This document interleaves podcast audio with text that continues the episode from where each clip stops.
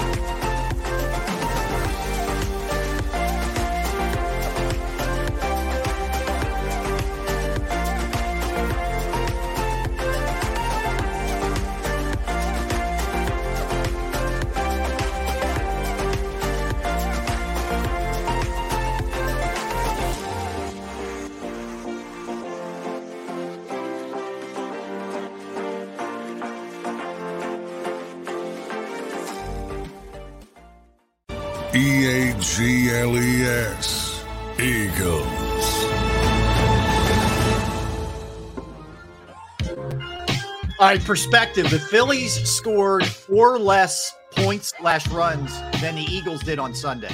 Yep. Four less. A 10 spot. How you like me now? Welcome in, everybody. Hump day. Derrick Gunn, Rob Ellis hanging out with you. Derrick, I'm going to give you a countdown 30 hours and four minutes. 30 hours and four mm-hmm. minutes until game three of the NLCS. And the Phillies, if they win, could take a commanding three games to nothing lead after that win last night. What's up, D Gun? My man, that must have been a long, quiet ride home for the Diamondbacks last night because the team that was smoking the Brewers and the Dodgers came in here, got outscored 15 to 3. They only had one home run after bombing away against their oh. previous two opponents. Man, They, they couldn't hit the ocean last night. You know, you talking about seeing red. You know, we talk about the hunt for red October here. They were seeing red last night because their eyes were red, crying all the way back to Arizona because the, the vicious rattlebacks were defanged. Defanged. I like that. I like that. Yes, what's up, everybody? What's up, Crowley, Daz, Jim G, M. Reyes, Tina, Fitness Rebel. I know Uh-oh. Fitness Rebel's all over this Phillies. I love it. Our guy Dynasty, Sween Bowl. Uh, it's Joho, uh, South Jersey D. If I missed anybody, keep it rolling, man. I'm gonna. I'll, I'll get each, each and every one of you guys. I hope you're doing great out there. It's a it's a fun time. Mood Swing Bella, what's up, girl? Back in Uh, the hazy. Good to have you back, D Gun. Tone did a great job uh sitting in the helm I yesterday. appreciate Always appreciate you. appreciate Tone uh and, and hopping in. But yeah, I mean, Derrick, that was um that was a beatdown. That was a non-competitive smash job. Uh and and uh Mr. Taz, I got you, man. G- Give me a hug, Mr. Taz. I got you. I got you, man bar. Hey, I what see you guys. Uh, Always missing me, Rob. I'm not missing you. The No, come Vandalorian. on. Yo, what's up, Vandalorian? Uh, I see you guys. I see you, Raptor Strike. Uh, playoff Nola is correct. Raptor Strike. Uh, Yeah, I like I like that. Raptor strike. I like that. that's a cool. That's a cool. Uh, You like that? You cool like that? avatar. too. You like that?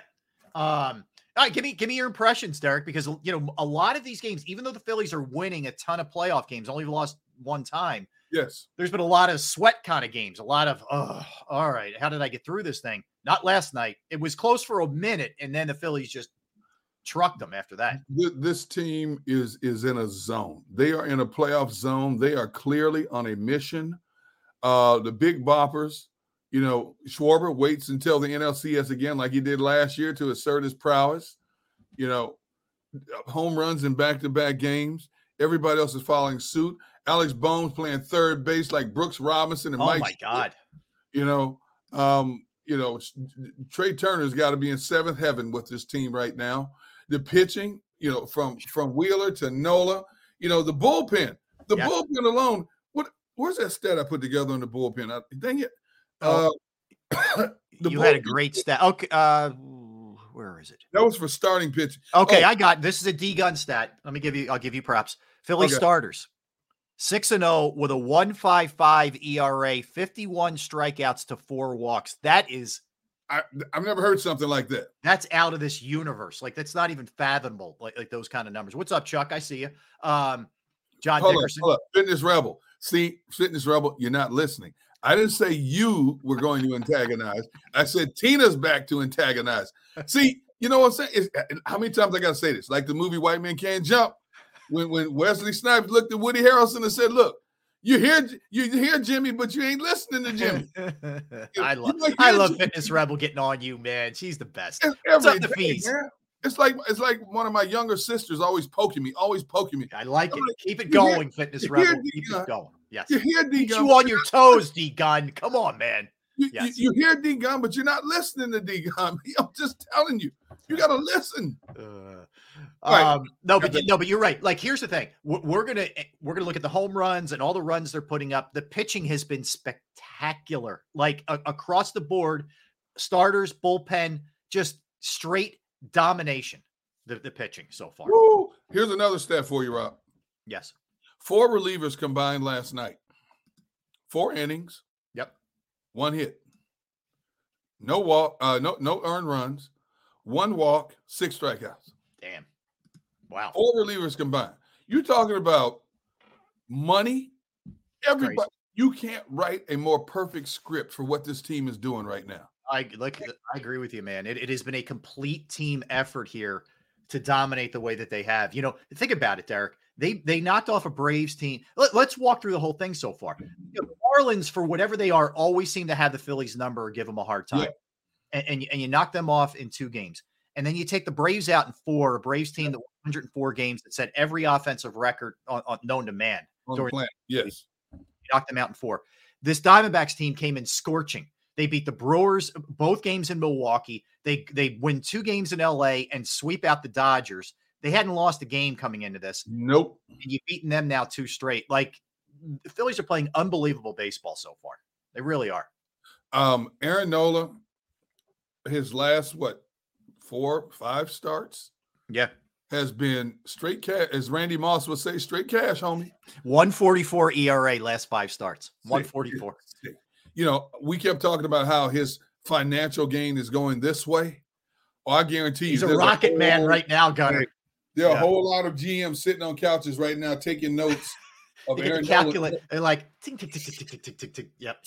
Oh, his agent, his agent is just doing backflips as we speak right now. I when, mean, when- when you when you think about the money that the Phillies have doled out to put this team together, I'm talking about position players as well as pitching. Yeah. Do you think they can honestly afford Aaron Nola after this season? It's a good question. Uh, you know, some of this uh, maybe look if you end up winning the world, if big if, if you end up winning the World Series, there is going to be such a a windfall off of that run, Derrick, where you got in last year they got to the World Series too. Yep. I don't know if if management looks at that and says, "Man, we made X amount. We could we could figure it out." I don't know. I, I mean, I it's a really good question. It really is. It's uh he because he's now going to get in the thirty million dollar range. Like that's that's where he's vaulted himself into that. You know, Well, uh, We- We're looking at this Phillies payroll. This is like yeah, this is like a Yankees type payroll. that's what it is. It is that. Yeah, I was just going to use the same analogy. It is like it's Yankees ask. You know what? The, and the crazy thing is too. Yeah. Almost every guy that they're paying the buku bucks to is crushing it right now. If you think about it, Harper, right. Turner, Yep. Schwarber, Castellanos, uh, Realmuto, uh, Wheeler, Nola, you know, all, all of the big boys that they spent on almost uh, every one of them to a man is delivering for them. You know, here's the thing I, I love about this Phillies team. It doesn't make a, ma- a difference how much they're up by. They don't quit. No. Prime example: Castellanos tries to stretch that double into a triple, gets thrown out at third. You know, you're up ten nothing. You don't need another run. Right. You know the Diamondbacks quit, but Right. that's how they play the game. Aggressive. He's hustling head first into third. Now, granted, oh my goodness, Villa oh, Cave. You're talking about Jake Cave. Oh, oh, oh, yeah, I'm sorry. I'm sorry. yeah. It's Kate. I'm That was not a thing of beauty, that slide, man. I know, but, but I'm thinking they don't quit. I, I agree with you. They, they don't quit. They got one gear, and it's great. They have one gear. This group, and you know, they they're a combination. And this is this is the the the, this is where the gear that I hope the Eagles get into. They're not there yet, but the Phillies are in that gear of they're really good and they're on a mission because they got so close last year they could taste it. Yes. like that's where they're at, and that's the fever pitch that you want the Eagles at. Talented team, but also mission because you lost with you know three points in the in the Super Bowl. Like that's that's where they got to get. They're not the Eagles aren't there yet. The Phillies right now are hitting it at the right time. Well, see, see, it, it, it, I agree with you, but there's two different scenarios, Yeah, and that's why I keep saying we got spoiled by that Eagles team last year. true. They were so so such a complete team, and they played such an inferior schedule that they just steamrolled everybody. Look at the play. Look at the playoff games. Who they play in the playoffs? The Giants Right. and a depleted 49ers team. Right. Okay. They steam this year. We knew it's going to be a road. The, the road was difficult. And to be mm-hmm. honest with you, and I've said it a couple of times, this team, in in a number of ways, the Eagles lucky to be five and zero before they met the Jets. Right. When you think about how they got to the finish line against Minnesota, you know, and, and, and games like that. But the bottom line is they found a way to get there. Sure. All of a sudden, the perfect storm went against them, and now we're sitting here. Oh my goodness, get rid of this one. Get rid of. Hey, look, look, it happens. And now on top of that, you were relatively unscathed injury wise last year Yeah. with an easier schedule. Man, you're like every everybody's sidestepping landmines on this Eagles team. Now, it, it how many we saw this after they went to the Super Bowl in 04. We Yep. saw this after they went to the Super Bowl in 17. Yeah. It's just the nature of the beast. It's the nature of the beast. Yeah, it's like one of those things you can't e- explain on a spreadsheet, no, but it just happens. it Weird stuff happens. happens that next year. It just is what it is.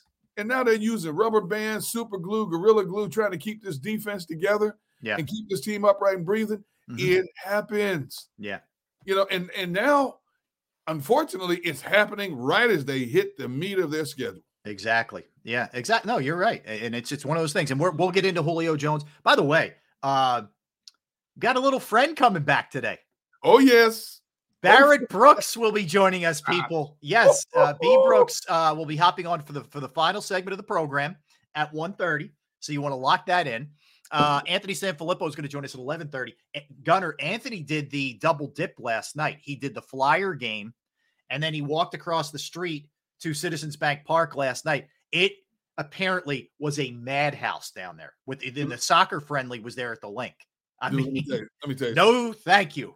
No, how thank many you. how many times did you and i have to navigate through Oh. three different events in that in that bermuda triangle there uh i remember remember the one time the great the grateful dead concert Uh, that was the craziest thing I ever I, I have ever seen. Eagles tailgates paled in comparison to what the dead shows used to look like when they would play either at the the Wells Fargo, Fargo or yep. wherever else they would be playing. It was insane. dude i It looked remember- like Woodstock times Dude. a thousand. I, I can remember I can remember walking outside in the parking lot and it's still in the evening, like seven o'clock, sun's still up, you know, and just see a haze of smoke all across the Uh-huh. Wells Fargo parking lot. And dude's like, hey dude, what's up, man? I'm like, Yeah, okay, man. this is straight out of one of these uh, fast time at Ridgemont High type movies, man. And like nobody was angry. They were just like, "Hey, man." Yeah. like, "All right, dude. and you would walk. man. Yeah, you're right. You would walk out, and you're like, you're trying to you try to sift through the the smoke to see where your car is. You're like, uh, I think know, I my- parked there. My biggest concern was by the time you got in your car, you smell like marijuana. I know. And if I'm driving down the highway and I got stopped on a humbug, um, uh, Mr. Gunn, were you smoking? No, I was not. Get out of the car. Yeah, right, right, right. Exactly. I'm telling you, I wasn't smoking. I know. Contact high. Uh, but no, it was yeah, those days were wild for sure. But yeah, we'll talk to Anthony about that. But excited to have have Barrett on a little bit. Skinny Barrett. Barrett, Barrett, we we got to talk to him Yes. about the uh, the weight loss. He looks great, man. So yeah, man. Uh, we'll talk to him for sure. But yeah, it was a, it was a wild night. Let me give you this one too, Derrick, real quick before we we dive in everything else we're going to do today. So apparently, uh, James Harden has not been with the Sixers since Sunday, Oh, and he was oh. a no show at practice today, and the Sixers don't know of his whereabouts. wait, wait. They don't know where he is. Well, they they they know he's not there. Let me put it to you that way. I Um, know, but I'm saying if he's not, so he's. We're assuming he's in college. Hey, man, maybe he went to one of those dispensaries, man, and got lost. I don't know where he is, but but here's the thing: you knew this was not going to be this smooth. Hey, I'm just I'll play and I you know we'll see what happens. And you knew he was going to do something. We're getting too close to the regular season for him to, to not pull something. So you're telling me he showed up? He showed up for uh, for a little bit. He was, yeah. And all of a sudden he's disappeared. They don't know where he is. Yes, he's not. Well, I don't. I, I shouldn't say they don't know where he is. I mean, might, they might know where he is, but he's unexcused from practice apparently. Yeah, I'm gonna I'm gonna find out right now. All right. So, yeah. So that's uh that was only a matter of time. That's from the just waiting for this to happen category uh when it came to James Harden. So he is not at practice. Um, and he was not going to cooperate. he was not going to be a good soldier, and we knew that was coming anyway. So uh yeah, throw that into the mix of everything else. And and Tina's right. I saw Tina say this, and and I I tweeted what? this out last night. So the Flyers game started at six, Derrick. The Eagles, the Phillies didn't start till eight. So I, I watched the beginning of the Flyers game last night. Yes. Sean Couturier had an insanely sick penalty shot.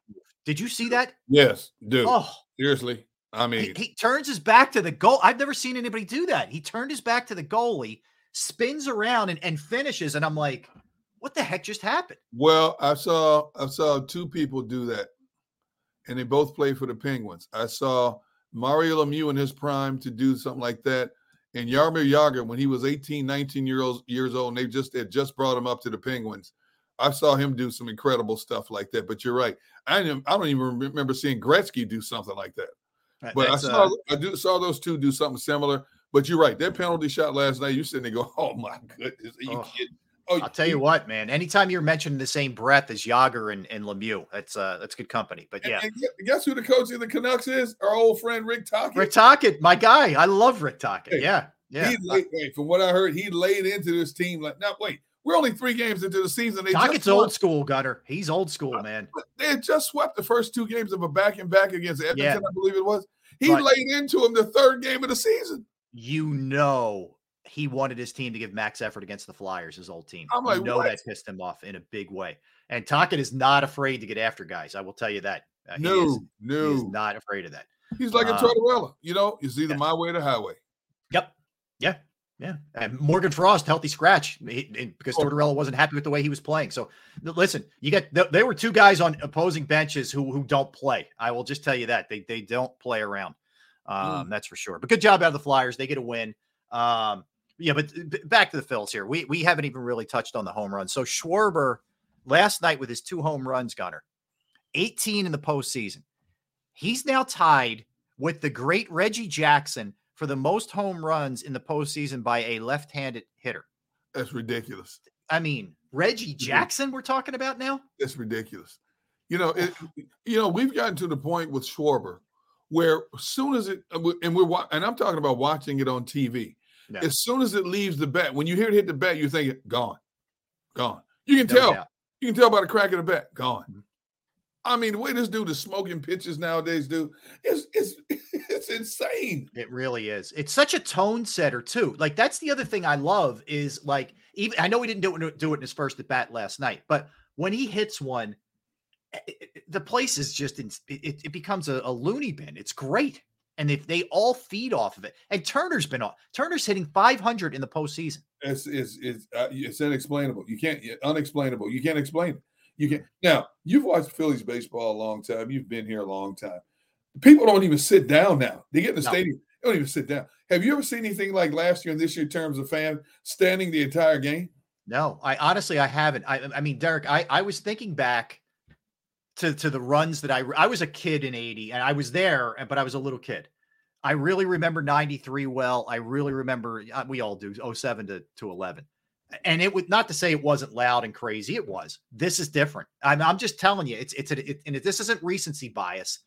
It's at a different level now. That the fans have taken it upon themselves to all. It's almost like a soccer or foot like like a like a soccer match over in Europe where they're just loud the every second eh, right. or or an Eagles game. You know, it, it, that I think it was Schwarber last night compared it to an Eagles game. He's like, this is like an Eagles game now.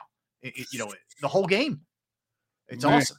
Well, they're, they're going to need that kind of noise Sunday night with Miami. That track team from Miami coming into town.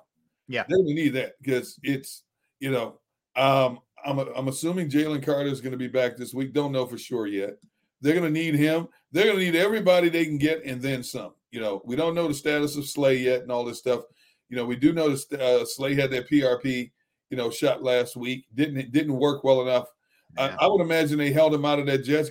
I would imagine certain players that were held out of that Jets game were held out because the team had to be thinking. Granted, they don't overlook anybody, but thinking in terms of personnel, yep. we got this. That, we got this. Yeah, we got a more important game coming up. We need all hands on deck next Sunday night. Agreed. I think that was a piece of it. Uh, Chuck, you know, Chuck says that in '77 in the LCS, they they screamed Burt Hooton off the mound. They did. And, and, Chuck, I'm not taking anything away from previous uh, eras. The, the, the fans have always been rabid. Uh, I'm just saying, I think this is just a little bit of a des- couple decibels a little bit higher. That's all. Um, no doubt. But yeah, I mean, that's going to be the big thing, Derrick. When you're dealing with these these these cheetahs, if you will, that's what that's what Tyreek Hill is. But there's a lot of cheetahs on that team. When you're dealing with these guys who are Usain Bolt track speed kind of dudes, and that's exactly what Miami wants to get you into is a track meet. You you need to have everybody at your disposal, and I don't know right now. I mean, I and even if if Slay's ready to go, at what capacity is he? And Jalen Carter, same thing.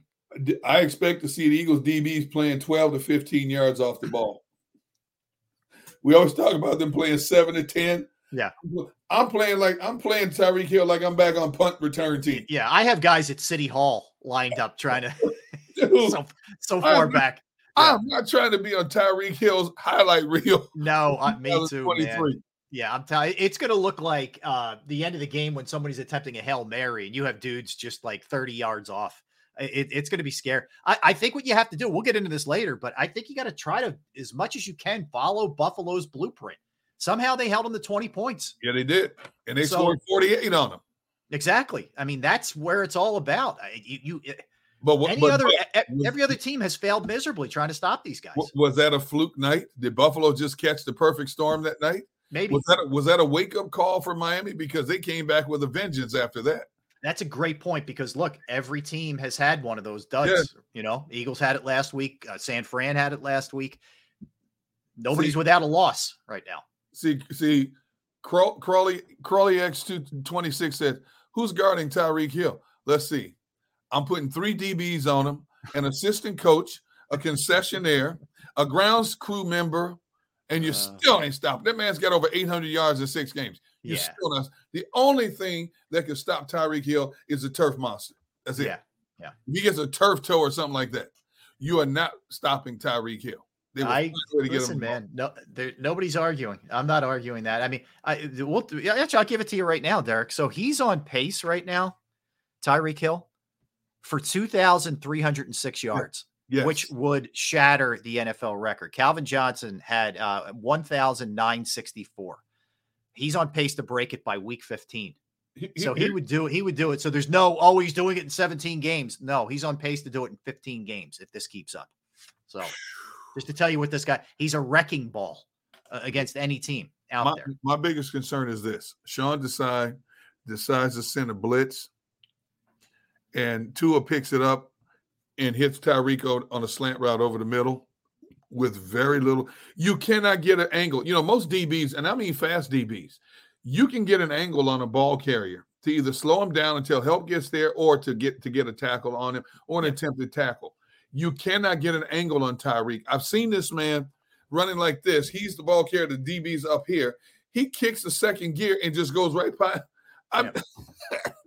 well, I mean, look, and, and a, a, bunch of folks are pointing this out in the chat, and I agree. Um, this is this is a game where your pass rush has to be awesome. Like they got to be all, and they're all they have a pretty awesome pass rush period, but it's got to be awesome on Sunday. You know, it, this has got to be the same deal where you're getting five, six sacks, and you're and it's hard because Tua gets the ball out quick, but you have got to get to him. You know, this has got to be a massive Haason Reddick, and Reddick's on a tear right now. And how many, it's got to be Reddick sweat. How many times has uh, Tua been sacked this year? That's the problem. I want to say six. I'll pull it up right now. I believe you are correct. And he's got what, 14 touchdown passes to three interceptions or something like that? Yeah. Who's been sacked six times? He's got 14. His, his ratio is 14 to five touchdown interception ratio. Jeez. So it's it's uh, it's easier said than done. I, I understand, but I'm just saying if it can be done. Yeah, if the defensive line doesn't show up, the Eagles are dead If the if the defensive line comes to play, you have a shot.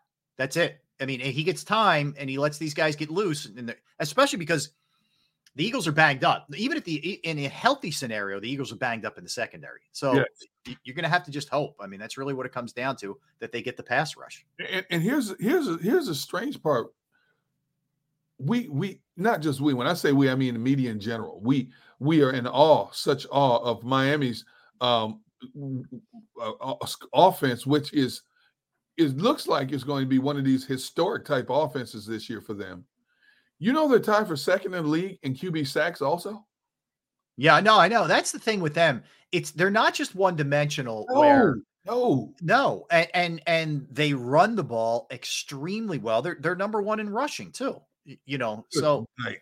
They're a hard team. They're a hard team to, to handle. All right, let's get a timeout. Let's come back. We'll talk to Anthony Sanfilippo, who did the double dip. We'll talk to him about going to the Flyers, hopping over to the Phillies a lot to get to. We got Barrett Brooks later uh, joining us. A lot more on how you defend Miami, what you do, the Julio Jones signing, how much of a role is he going to play, what role will he play? A ton to do today. I, I, I, gave B Brooks great. I said, "Hi, this is your friend, your former friend Derwin." he goes, "Come on, D Gun." He said, "I call you more than you call me." I said, "Hey, we're not talking about that. I'm talking about right now." Your former oh, yeah. friend. Oh yeah. Oh my God. All right, let's get a timeout. Let's come back, and Anthony Sanfilippo will join us. Don't go anywhere. That's Derrick Gunn. I'm Rob Ellis. Let's talk about Bravo Pizza of Havertown. Yes, family owned since 1985. I've been going there since I was a little kid, and I continue to go there uh, to this day. Uh, the great thing about uh, Bravo Pizza of Havertown is fresh food daily. All right, 20 different styles of pizza. They have slices to go. They have the you name it, they'll make it. Specialized pizza your way, but not just pizza. Fresh pasta, sandwiches, wraps, wings, salads. Bravo Pizza is also committed to the community. They have fundraisers for charity, schools, little leagues, where the proceeds go to those organizations. You could follow them at the Bravo Pizza of at the Bravo Pizza of on Instagram and Facebook for daily specials and promotions. They're located at 1305 Westchester Pike in the Manoa Shopping Center in Havertown. That's 1305 Westchester Pike, Manoa Shopping Center, Havertown. Give them a call, 610 446 3810. 610 446 3810. Bravo Pizza of Havertown.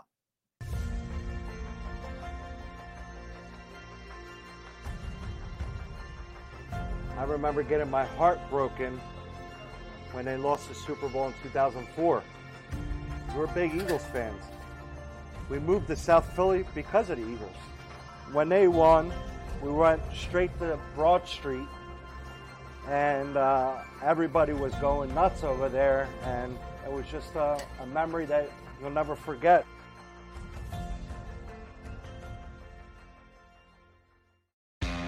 Go to get your game on. Go for the beers. Go for the cheers. Go for the hit and the hits Go for the stakes and the stakes. Go to get your parlay on. Go to get your party on. Go for the scene. Go for the screens. Go for the gallery. Go for the win. Go to Ocean. Visit theoceanac.com to plan your visit. At Pond Lehocky, we've recovered billions of dollars for our clients, and we're confident we can do the same for you. With over 250 years of combined courtroom experience, We've helped over 100,000 injured clients obtain some of the largest settlements in Pennsylvania. One conversation is all it takes to help you and your family get back on track. If you've been injured in an accident, give Pond Lehocky a call.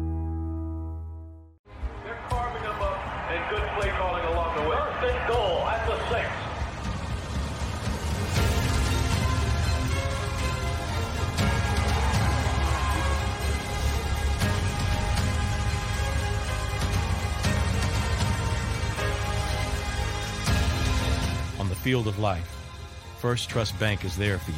Champions on three. One, two, three. Because Philadelphia dreams deserve a Philadelphia bank.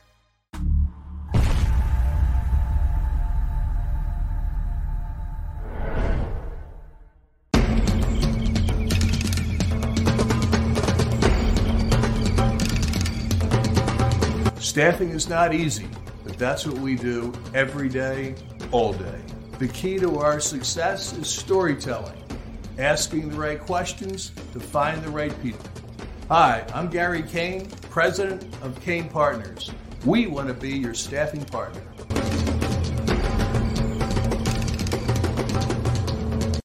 Since 1977, it's always been about you, the community, at Rafferty Subaru. And through the Subaru Love Promise, we prove we care by supporting charities like So Good Now. So Good Now helps kids in under resourced areas by connecting them with student athletes to serve as mentors.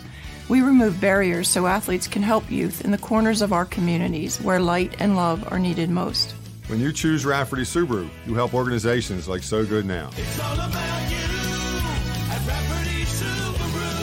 Do you stream on a Roku, Fire Stick, Google TV, or Apple TV? Now you can watch 6ABC 24 7 with the 6ABC Philadelphia streaming app. And the big story on Action News? Search 6ABC Philadelphia and start streaming today.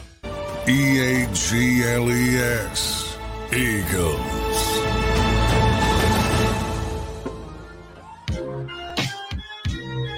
Welcome back, friends. Thanks for hanging out with us. We appreciate it. Rob Ellis, Derrick Gunn, sports take on this wacky, wild, and fun ride of a Wednesday. That's for sure. And my man was in the middle of it last night. He was in the belly of the beast last night. Anthony Sanfilippo from Crossing Broad joins us. You can follow him on Twitter or X at Ant San Philly. All right, Ant, we walk me through this, man. So you you you had the the temerity, the guts to do the double dip, correct? You Yeah. didn't do the triple dip. Better, you didn't better do man than I am. That's no sure. no football, right? You just No, you did I didn't- I did not- over the Phillies. No, I only go to I only go to games that are actually count for something. Uh, ex- exhibition games, exhibition games, and that's it's not a knock on soccer. Exhibition games in general, I avoid. Okay, The only That's ones. I'll ever go to, I'll go to spring training because it's in Florida. and it's fun. Yeah, it's fun. Yeah, it's training, and you can go to the tiki bar, and it's fun. Yeah, it's a Um, little different. All right, walk me through this because you first off, good job out of the Flyers, took care of business against Vancouver. You- eh, I, Yeah. I, I, want to start before I get to your trek from one to the other, but Couturier's penalty shot was a thing of beauty, man. That was awesome. I, it, it kind of surprised me because he's never been a great penalty shot guy, and he kind of he did a, a- an interesting move where he kind of turned almost like he was skating backwards. It was kind of like a three quarter skate, and I asked Chris Tarian, my partner on Snow the goalie, about this. I said, "Why does why does that move work?" He said, "Because it makes the goalie guess." Where he's going to go because he could either shoot it backhanded Right. or he could do a quick move to the forehand and flip it, which is what he ends up doing and he says the goalie doesn't have a lot of time there. It's almost like a penalty shot in soccer where the goalie has to kind of guess the direction you're going, and if the goalie guesses wrong, you're probably going to score the goal. So slick move by a guy who doesn't really usually do that well on a on a breakaway. Yeah, that was pretty sweet. So, all right, now I got I got to hear the. So you get you finish up, and you now you're heading over to the Phillies. Tell me how long it took you, and just what the scene was, because I've heard from a lot of friends, they literally got to the Phillies game two hours late and, and Yeah. gave themselves plenty of time. It was It, so it was brutal. it, it was the most unbelievable experience I've ever had in that complex as far as getting around. And Gunnar, you've been down there for big Eagles games, Oh, right? yeah. Rob, you've been Yeah. down there. I mean, there have been events that have been two, you know, two events at the same time, or three events in a day, maybe one in the afternoon and then two at night or something. It's been so there's been craziness before. Nothing like what I experienced yesterday. I walked out of the of the Wells Fargo Center at 10 after 7 thinking I got plenty of time. I just got to walk across the street, Mm. okay? It took me until 7:59 to actually get to my seat in the press box, Good which Lord. was 49 minutes to walk across the street. And and it was because soon, it was fine in the parking lot at the Wells Fargo Center. It was busy, but I mean it was Yeah. fine. It was when you got out to Pattison Avenue. That's where the mess was was at. There were cars in every direction. Like nobody, it was complete gridlock. It was like that that I don't know that vid, that little video game on your phone where you have to try Frogger or whatever. sl- yeah, yeah, whatever. It's like that. Yeah. But not only that, you have all the people. They were just walking in the middle of the street. Oh, The the fans were just walking everywhere, and you could not move. And it was just you were just trying to. And then of course they have all the um the barriers up, right? So Yeah. you can only cross at the crosswalks. So Oh, now yeah. you now you only have small, ten foot wide, you know, yeah. entrance points to sidewalks. So now you're trying to funnel thousands of people into this 10 foot little spot. And I'm, I'm now and I'm carrying my my Yeah. all my equipment. and I have Laptop microphones and yeah. laptops and everything else. and I'm trying to carry it over. I'm like, this is this is. I I was thinking I'm going to stop at my car first because I was parked over in the Phillies lot. Yeah. I'll stop at my car, drop off some of the stuff before I go in. Couldn't do it. Didn't have time. Wow. There's no way. It was the most unbelievable thing. I never thought it would be like that. I knew it would be busy traffic wise. I never thought it would be impossible to move on foot, and it was impossible to move. on foot. Made you feel like migrating wildebeest. Yeah. you know, you see, you know, you watch like I, I don't know if you guys ever watched that TV show, The Amazing Race, right? And Yeah. sometimes they go Oh, yeah. they go into like some some town, um, whether it's in India or somewhere like that, and it's they get to their downtown area where it's hustle and bustle, and there's thousands of people, and they're like, oh my god, I've never experienced this before. That was what it felt like to me. Like I, I was totally surprised by the inability to walk yesterday. That, that's what was the most amazing thing. I, I got to ask you this because you know I'm listening to you talk about trying to get to your your your press box seat, and I'm equating this to football. And here's what happens when it comes to playoff games. If you're you're a media person, you know you're on the field, you're doing pregame show live shots and stuff like this. Yeah. You get up there late, especially because you have such a large out of town media national contingent. And this is like clockwork in football. And I don't know if this you, you find this in baseball, but you get up there and you see somebody sitting in your seat. And these slicksters, what they do is they take your nameplate and they move it. Like it's- Yep. and normally it's an ex-player from somewhere out of town that does That's this. dirty, man. Well, they do it all the time. And then you walk and you're like, uh, excuse me. Now, see, they don't even think there's a chart over here that shows you what seat you're sitting in, right? Right. They right. look at you like, oh, oh, is this your seat? My, my bad. I, I, you know, I didn't know. You see two or three of them lined up doing like this because they didn't have a seat. They have access to get into the box. Now, Not that you're bitter. Not that you're bitter at all. That's good. Oh no, it's like you're rushing to get in place, and you got to deal with these knuckleheads who know doggone well they don't have a seat reserved. and they try to play this game anyway. Wow. Yeah. It's the, it- it's the truth, Derrick. You hit a nerve. Ant. You hit a nerve with them. You triggered him I'm right telling there. you, man, it's ridiculous. Well, so it's it's it's really crazy because yeah, the Phillies press box is not quite the size of the Eagles press box. It's it's a little bit Right. smaller. Right. Um, and so they're really trying to jam in extra people. Now there is auxiliary seating for the media. It's out amongst the crowd. It's down the left field line. And honestly, last year, I don't, I don't think it's going to happen this year, but last year I had to sit out there for the World Series, hmm. Jeez. A- a- and it was fine. Like it was, I actually thought it was it was more room. It was comfortable. But yeah, there are people who would say, "Well, we don't want to sit here. We want to go sit in a real press box," and they'll move somebody's name tag to try and sit there. And they come in from out of town. They're not from here. It's not not anybody that's local that would do this. And it's like, what are you thinking? Hmm. Like. I mean, we've been here all year covering this team. I've been to 70 games this year, right? I mean, you think I'm going to suddenly come in and not have my seat and you're going to be in it? Yeah. They should get booted, man. I'm telling you, they should be out. they pull that stuff. It's unbelievable. All right, Ant. So let's turn our sights to the game. And uh, Derrick and I were talking about this. It it feels like a, just a perfect combination of you're on a mission because you got so close last year. Yeah. And you are very talented on top of it, and everybody's sort of hitting their stride at the same time. Like it's like a trifecta of a lot of stuff happening. I mean, this is dominance that we're seeing from this team. it, dominance isn't it, it- it's it's historic dominance rob i mean th- they've outscored their opposition by 33 runs which is the most in the history of baseball through eight playoff games they've out homered their opposition 19 to 4 biggest disparity through eight games in the history of baseball their team era is like 1.56 i believe is is what it is. It's- um, i might be off by just a hair but that's the second best era through eight games in the history of baseball. Yep. it's so they're doing it offensively and they're doing it with pitching. Mhm. and yes i know trea turner had an error again yesterday. Everybody's going to forget about that at this point but they're doing it with great defense too. I mean the plays that alec bohm made at third base Oh, yesterday Oh were unbelievable. Harper made a great play at first base. I mean, and, and people get forget it was only three months ago that he played his first game at first base of his life. 88 days ago. Yeah. I mean, it's unreal. So, like, it's it's a little bit of everything that is coming together. It's not just the offense or just the pitching or just the defense. It is a team that, and it, it certainly feels different. It's a team that last year we went on, on a ride with that we didn't know where it was going to when it was going to end. This year, the it feels like, oh, you're coming on the ride, but we're going to take you all the way to the finish this time.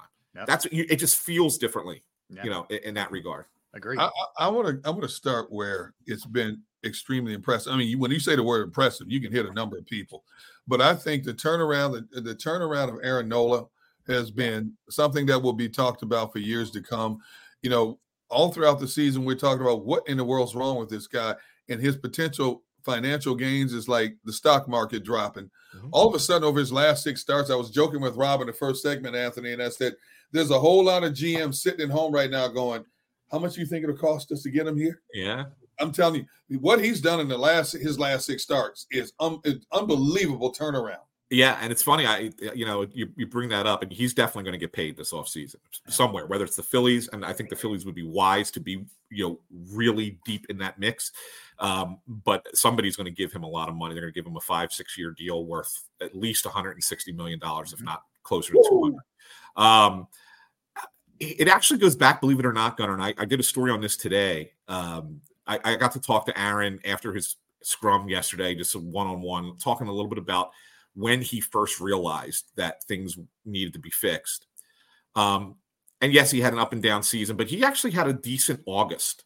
Um, if you go back, like the Phillies are 11 and 1 in his last 12 starts, which goes back to August 10th. Okay.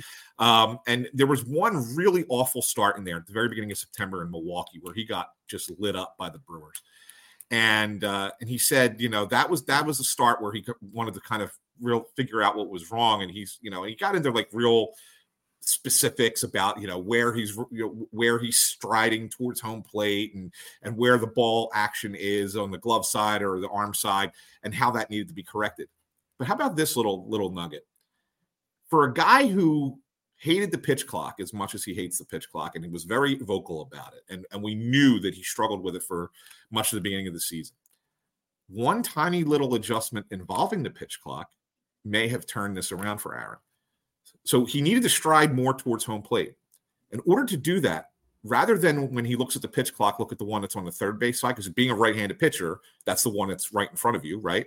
So rather than look at that one, he would look at the pitch clock on the first base side. So just by the action of, of turning his head just that little bit more, hmm. allowed him to get that mechanical stride back towards home plate and then get the action on his on his curveball and his changeup and his two seamer to get back to where it was. And so then it just started to grow from there. It was like, all right, we're going to get some ground balls against Miami and St. Louis, and then all of a sudden you had the start in Atlanta, which was great, and then the you know the the clinch the playoff berth against Pittsburgh, and now the three starts in the in the playoffs. It's been one very good start after another after another, and he shows you why he can be a top of the rotation guy for even the next five six years. And you know hmm. what, Ed? Here's where I really give him credit too. Look, he's been around a long time now, and he's very willing, you know, to to make those adjustments. Like you just said, that one, the the, he, the slide step, which he abandoned yeah. years ago, he's yeah. reincorporated that. And guys, even a guy like Corbin Carroll isn't running on him because he gets the ball to the, the plate a lot quicker. Like that's a real credit to a guy who could have just said, "Hey, I'm me, man. I'm still going to get a lot of money no matter what," and he's willing to to change things up.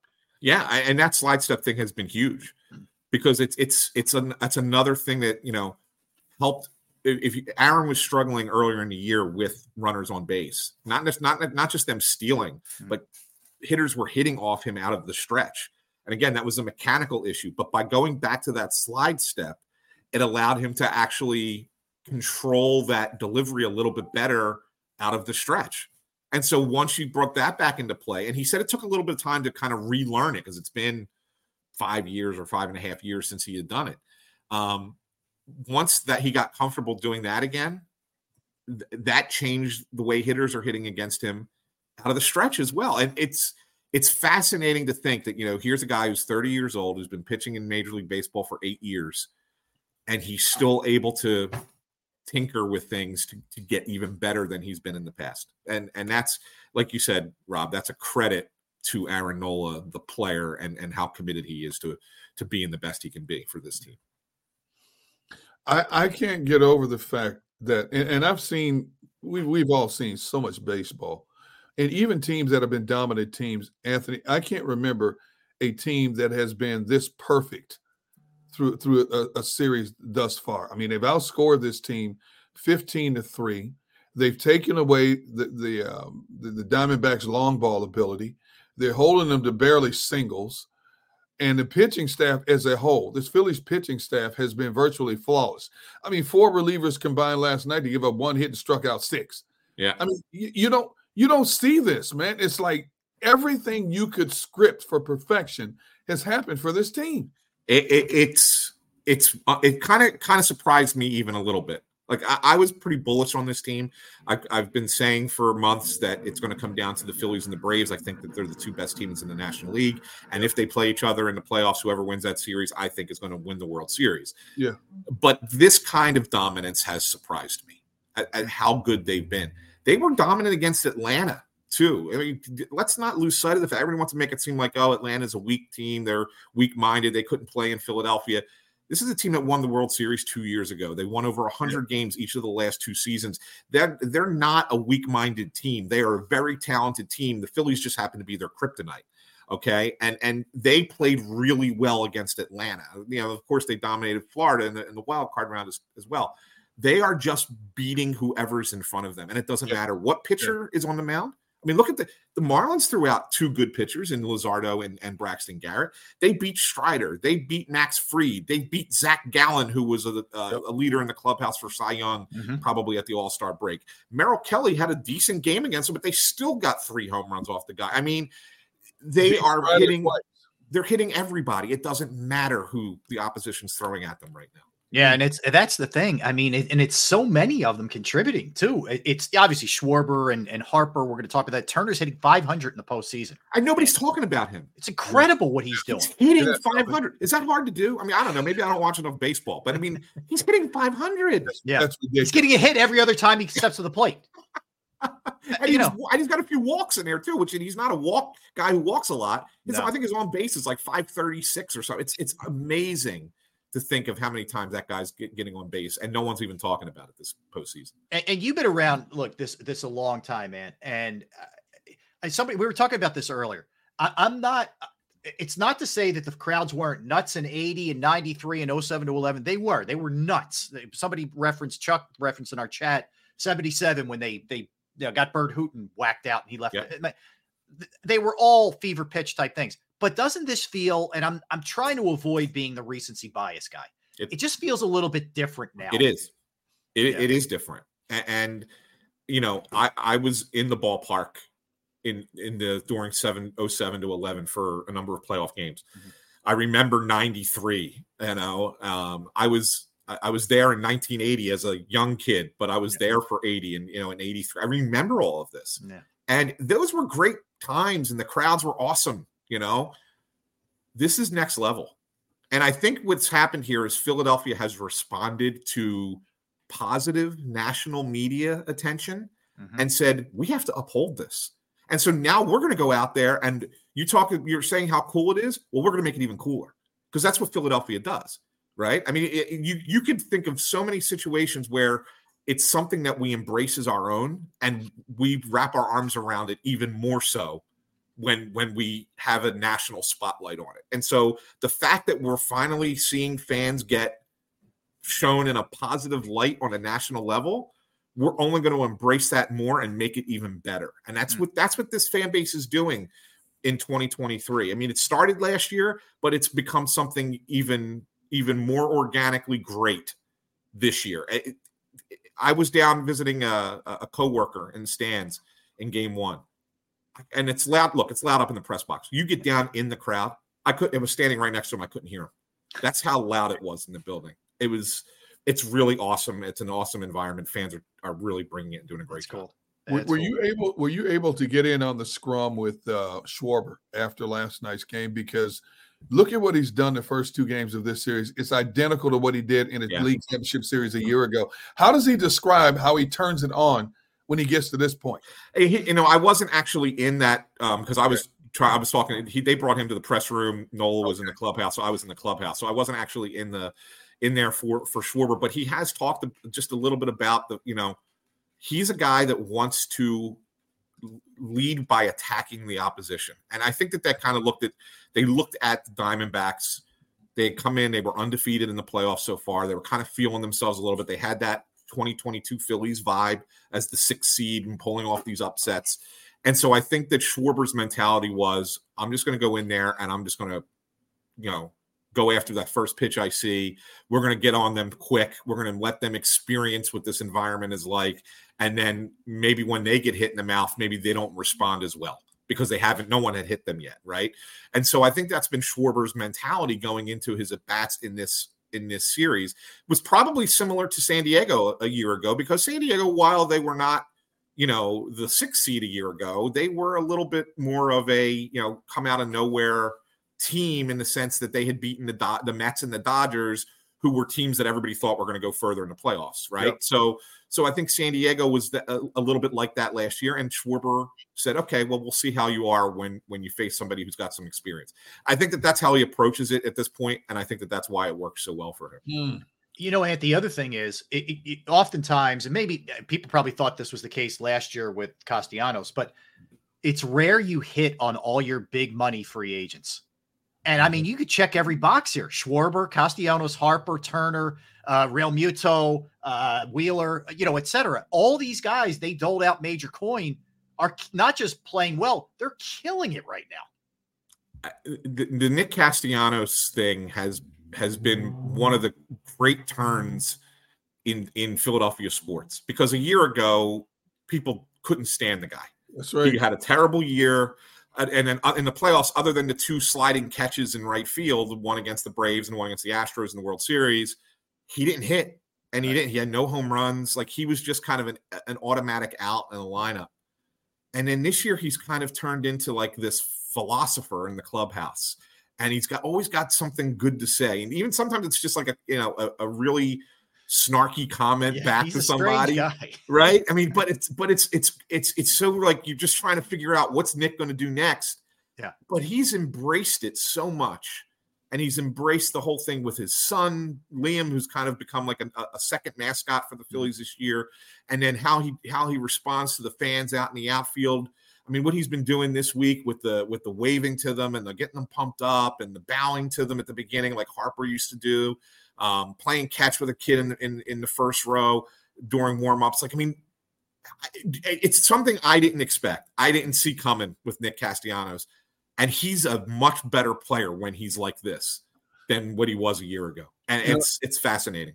You know, Anthony, um, when I listen to Castellanos speaks, it brings back memories, and, and I'm thinking he reminds me of a nicer version of Jayson Werth when it comes to answering questions.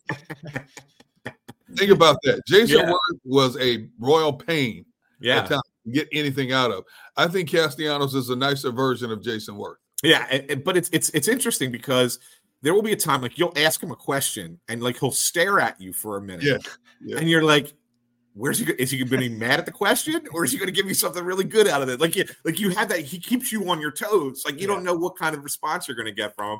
And it was funny. We were joking with John Clark, right, uh, from NBC, uh, because you know he's had a couple of those um, Castellanos interviews. And so yesterday we're waiting to go in the clubhouse, and somebody said, "Who'd you go on the field?" He goes, "Oh, I went back to Nick." But he didn't. He didn't. He didn't. He, he had talk. I forget who. He, I think he got Schwarber on the field. But like everybody was just joking with him because it's just like Castellanos gets gets a kick out of of making our lives difficult, which is fun. Yeah, he uh, poor Matt Winer of TBS. For people, you probably didn't get chance to see it. You were Oh, down there. It was I've seen the videos. Oh, e- every everybody who's ever done it for a living, being on the other side, just Oh, cringes w- when you when you see that moment, man. Oh my god, it's unbelievable. Uh, all right, lastly, uh, and it th- there is a there is a sort of like live by the sword, die by the sword thing. They are crushing home runs at an unreal rate. We know that can dry up sometimes, almost like you know you, you're hitting your threes. All of a sudden, you start missing your threes, and it becomes a struggle. Do you Yeah. worry about that at all, or do you think this series is in pretty good hands? Well, I'm not worried about it for this series. I think that this series, there's no way Arizona's beating the Phillies four out of five. I mean, it's just not going Right. to happen. Uh, Right. th- there's too big of a talent disparity here. Could it happen in the World Series? I think that that's a that's something you can maybe have a concern about. But Rob Thomson gave a great answer about this yesterday. Somebody, the way someone asked the question in the press conference, they said, "Well, you know, Rob, are you, are you a little worried that you know 50 percent of your offenses come from home runs?" And he goes, "Well, what's the other 50 percent come from?" It's a great Rob Thomson. it's, it's the truth. I mean, he's like, he's like, we could we could get you know we could score in a lot of different ways, and so yes, the home run is a big part of it, no no question. But he's right; they do drive in some runs the other way. I, I just wish they would be a little bit more consistent when they have runners in scoring position. I think sometimes they try to go for the big inning too much. If they're if you're looking for one negative or one flaw, they want to put up four or five runs in an inning instead of just scratching across that one run. In the playoffs, to me, the one run could mean a lot more Yeah. than that big inning can. Yeah, the big inning is great if you get it, but I'd rather guarantee the one run than chase three or four or five runs. I I wish they would do that a little bit more. If they did that a little bit more, I'd feel a little bit better. Yeah, the good news is they were better last night, five to seven. Hopefully that carries Yeah. over, but we'll see. We'll Yeah. see. And good stuff, man. Uh, and we'll check you out, of course, as uh, Appreciate you, Crossing- first off Yeah, Crossing. Broad, but also uh, on Twitter slash X at Ant San Philly, and uh, two great podcasts. Uh, Snow the goalie, which is phenomenal, and then uh, crossed up uh, with you and Bob Wankel. We appreciate it, Ant. Thanks for hopping Hey, on. thanks, guys. good, Always, bro. Always a pleasure. sleep. Get Yeah. some- Talk to you Thanks. soon, man. Take care. All right, man. Thanks. Yeah, good stuff. Good insight. How about that, Derrick? So he left the Flyers at what? What did he say? Six. He's a Uh, little, or he's a little after seven. little after seven, and he got there at seven fifty nine. And and literally, that walk should take you what ten minutes? at the most. Well, you Something like figure that. The walk, get through the press gate, get in the elevator, get up to your seat. 15. At the most 15. Yeah. on, on just a regular game, 15. But then they herd you through the chutes. It's like cattle, man. I'm, I, I, hey, I've gone through that before. I know what it's like, but and you get frustrated because you want to get there. You want to get there. You want to get in place. You want to get your stuff set up. You want to take a deep breath before you have actually. You want to get something to eat before the game before Right, you right. actually have to worry about doing the game itself. You get frustrated at a certain point. I mean, you understand, but I just can't believe there was a soccer game scheduled That's wild. on the night of a hockey game and a, and, a, and, and, you know obviously these games are scheduled possibly a year in advance. You don't know what what team's going to get in the playoffs or anything like that. But the fact that it was it was like a, a storm of people down there and you can see rob that's why i don't do crowds I, listen, I, I'm with you on That's that one. I don't I, would, I would want no parts of that last night. And, and I give the Flyers credit. They tried to accommodate. They moved their game up to six, you know, as to not be, you know, against everybody at the same time. So anyway, um, couple things here, Derrick. So on, on the Harden front, yeah according to multiple reports, he's at he's at home in Houston. really Yeah. Uh, the Sixers are going to give him the opportunity to explain his absence before they start invoking fines, but he could be subject to a fine of 389,082 for every preseason and regular season game he misses without consent of the team. All right, the fine Wait would fall under 389000 a game Correct. Uh, it would fall under the failure to render services clause in his deal. There's a minimal fine starting at 2500 for missing practice. So that's just the 389 is games. He could be fined 2500 per day for not being at practice either. well didn't james tell us all that he wasn't going to play for the sixers this year did he not tell you that the uh, relationship between him and Morey um, is uh, unrepairable? Did he not tell us this? Yes, sir. But see, I don't understand. Why do you make a fool of yourself doing this? Why would you even show up at practice?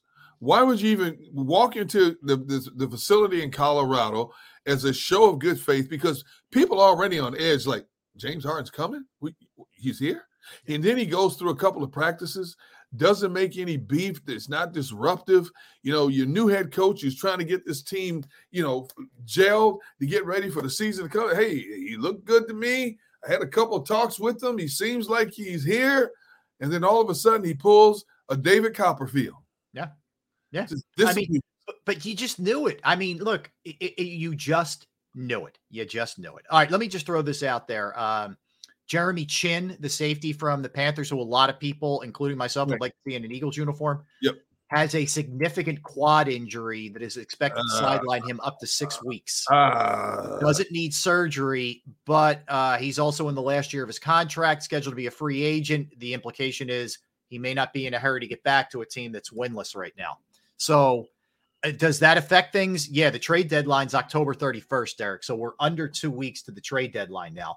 Um, would you take a gamble on him knowing he'd be out six weeks? Probably get him for a little bit less. Maybe have him for the real stretch run. It may not be a bad move, even with the injury. That's not a bad. That's not a mm-hmm. bad insurance policy, especially if he's not in a. If the, if it's true, if there's truth that he's not in a, any hurry to get back to a winless team, it may force Carolina. You know, we got to get something for him now. You know, th- th- th- th- we've seen enough of this. You know, we know the season is a loss. We've got our quarterback in the future. Hey, next year in the draft, we get a top defensive player in the draft, just like Houston did. Except Houston got both in the same year. We can get them in back to back years. what can we get for him right now? You know, he's a he's a really good safety. So he is he is very good. Um, it's not bad. It's not bad at all. I need to know what his contract is because if you take him, you got to eat the rest of his contract unless you can get Carolina to agree to paying him a portion of his contract. Which I don't. If I was Carolina, you want him, you take it all. I'm not. We're not paying anything. You want him. You know, Howie. How much is left on his contract? Uh, I haven't seen his numbers. Uh, he, I know he's in the last year of his deal. I don't know Okay. his, his rookie And- deal. and what's he making? So you know, I got to look this up in, the- in the next break to see what he's making. Um, is it feasible? Uh, hey, look, if it is, go get him. Go get him now. You you know you you you stocked up last year for the stretch run. It's quite obvious. You know we can all see that there's deficiencies on that defense, especially the back end. You know these young kids aren't ready. First of all, they can't stay healthy. You know, and and and they're not ready in a lot of ways. Yeah. You need to go get some proven talent. If you're gonna if you're gonna go through this gauntlet of teams and this collection of quarterbacks you're about to face, you need some proven talent back there to help you get through it. Yeah. Yep. Yep. It's uh I it's something to think about. And and as much as the injury sounds like a deterrent, uh, you might be able to get him cheaper. That's all I'm saying. You might have to go up a little bit less. Mm-hmm. Um so a JM says he's making 2.9. Okay. Um, you know, and then, then you'd pick up you, you know prorate that over whatever however many games and all that. So yeah, I mean just just food for thought. It sucks he's got that injury. Um but 6 weeks 6 weeks would get you to week man. Get you to week 12. You'd have him for 5 or 6 You games and then into the playoffs. So let's see. Uh Jeremy Chinn, 2.918 million. Prorated bonus, uh 342,995. Workout bonus 75. They don't have to worry about that. His cap number, his cap hit is uh 3,407,662.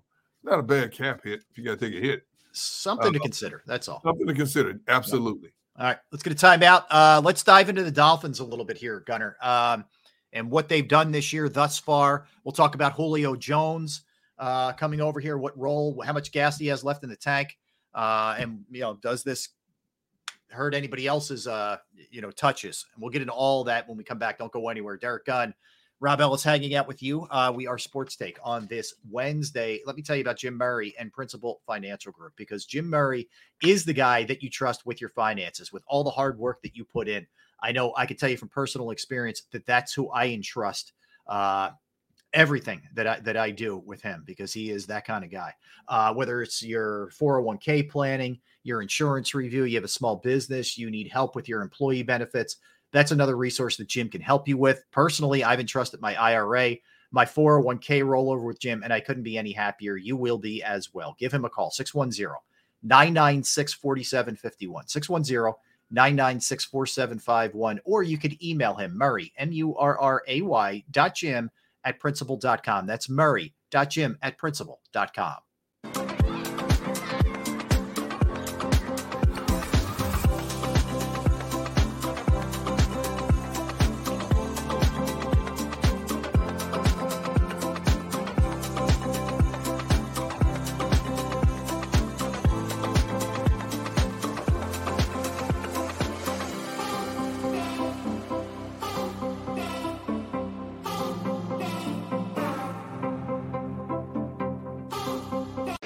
you own a company and you're not producing a podcast, you're missing out. The public consumes messaging when they're ready. Join the professional podcast network of companies and let JAKIB Media Partners put you in the podcast arena. Come to our professional studio or we'll come to your place of business and professionally produce your company podcast. Call JAKIB Media right now at 267 261 3428. 267 261 3428. My name is Dr. Bruce Grossinger, and I'm the medical director of Philadelphia PRP and Stem Cell Institute. I'm reaching out to those who suffer from spine and joint pain. We use treatment methods that require no surgery, no scalpel, no drugs. running, walking, or whatever your desires are. Dr. Grossinger is where you need to come. You can benefit from the same PRP and stem cell treatment as Wilbert Montgomery. Call us now at 610 222 5675.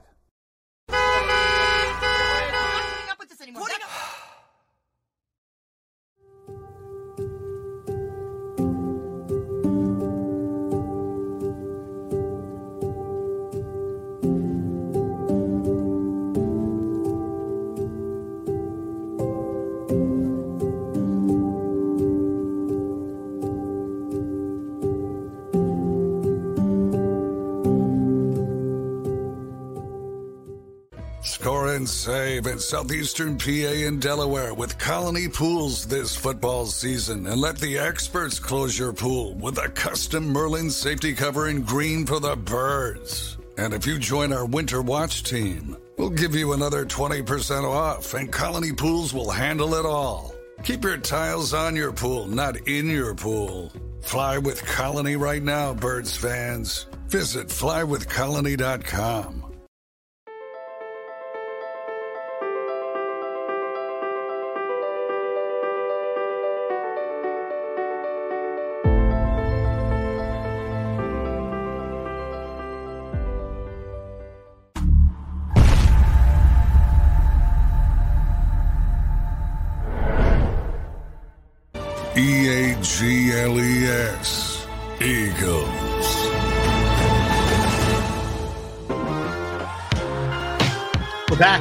Happy, happy Wednesday, everybody. Derrick Gunn, Rob Ellis hanging out with you. Uh, all right, Derrick, let's set our sights on the birds here. Julio Jones, that was the news of the day yesterday, signs a one year deal uh, with the Eagles. He's 34 years old at this point, seven Pro Bowls under his belt, uh, 13,629 receiving yards. The guy's had a remarkable career, that's for sure. The question is, how much is left? Uh, he was also been very good against the Eagles 50 catches, 804 yards, five touchdowns in seven games versus the Birds. Last two seasons, 20 games played, which means he's missed basically seven per, per season.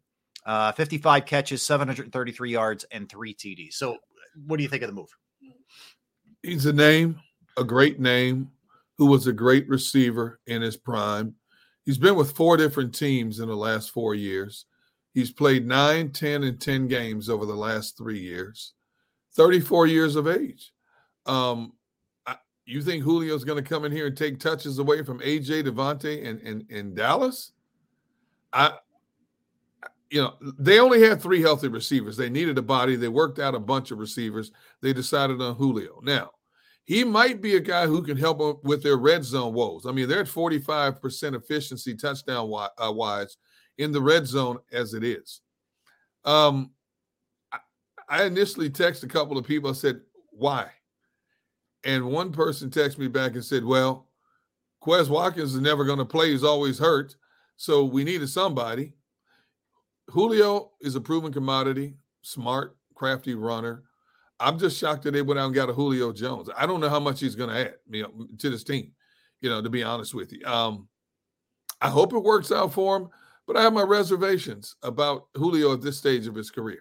I do too. I I, I wonder. Look, I, I, it can't hurt. You're signing him probably to the veteran minimum. If it doesn't work out, you can move on, or he doesn't play a whole lot. Like I, I don't. There's no real downside to this. It can't hurt you. No, but I no. think people expecting him to be the Julio that you knew 10 years ago, I, you know, he's not. He's not. And he, he had some production the last couple of years. I, I we were talking about this before the show, uh, me, you, and Tone, and I don't know that they don't try and maybe utilize him a little bit in the red zone.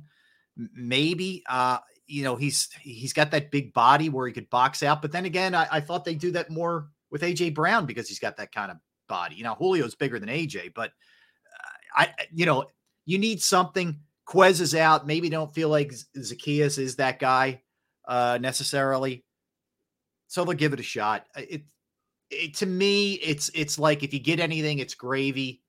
If you don't, I'm not shocked. That's how I view it. When when we look at this Eagles team and we we look at, at the pluses and the minuses, and we want to categorize certain things.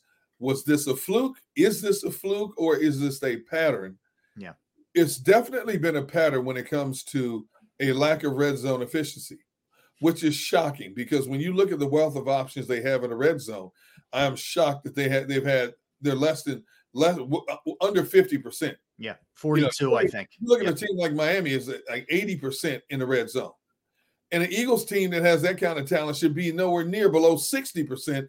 Yet they by going two for three this past Sunday they elevated to 45%. They were down to 42%. percent mm-hmm. So there's something missing in the red zone uh, efficiency.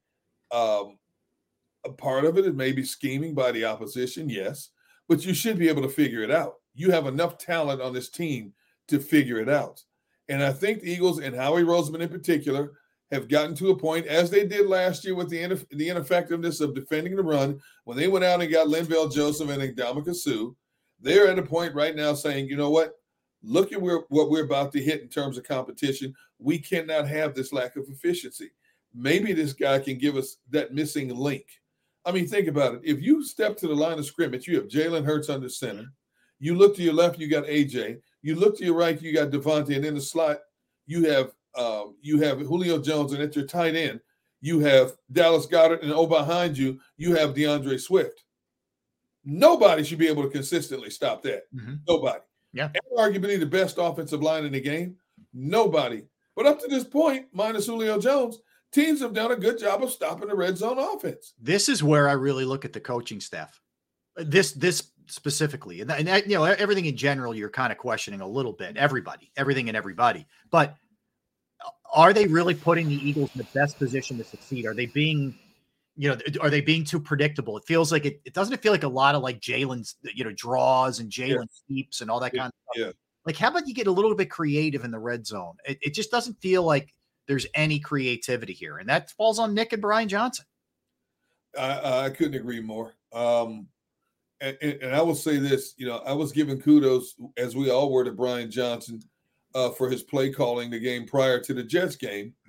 But now as we look back at that, I can't I can't get over the fact that you you had 55 dropbacks against a team that is a good talented team that has Yeah. a lot of talent on defense, but was very susceptible to the run. And and I believe, as I said earlier in the week, susceptible because the offense has not done enough to give their defense a breather, and these guys were sucking wind at crucial points of a game. You played right into their hands. You had 22 running plays compared to 55 dropbacks. I don't understand why you didn't run that ball at least 35, 40 times against the Jets and do a better job of controlling the clock. The Jets couldn't score a touchdown on this team. They weren't going to walk down the field and score a touchdown with No. Zach Wilson under center. No. You gave them the touchdown. You gave them the defining moment of the game. The crowd was out of the game for most of the game They were. until the fourth quarter. When they got within two points, all of a sudden the Jets crowd came alive. Mm-hmm. And then when he throws that pick into coverage, that place went nuts. You gave them everything they needed when you had them dead to rights. And I don't under, I'm sitting here Wednesday. I still don't understand the play calling in that game. I don't either. And, you know, and I get it. Like most coaches aren't going to say, you know what, we really blew it, blah, blah, blah. But, but sometimes you'll get, hey, could we have run it more? Yeah. I mean, I, I listened to Nick Sirianni and I listened to Brian Johnson both. And, and, and neither one of them are, are even giving an inch on this. You know, I mean, they're just not. I mean, the second half, your running backs had eight carries for 33 yards. You- And I get it. You're not ripping off big chunks here, but still, you've got to make more of an effort here, especially. This is the other part, Derrick. You know, in the second half, you're without Lane Johnson.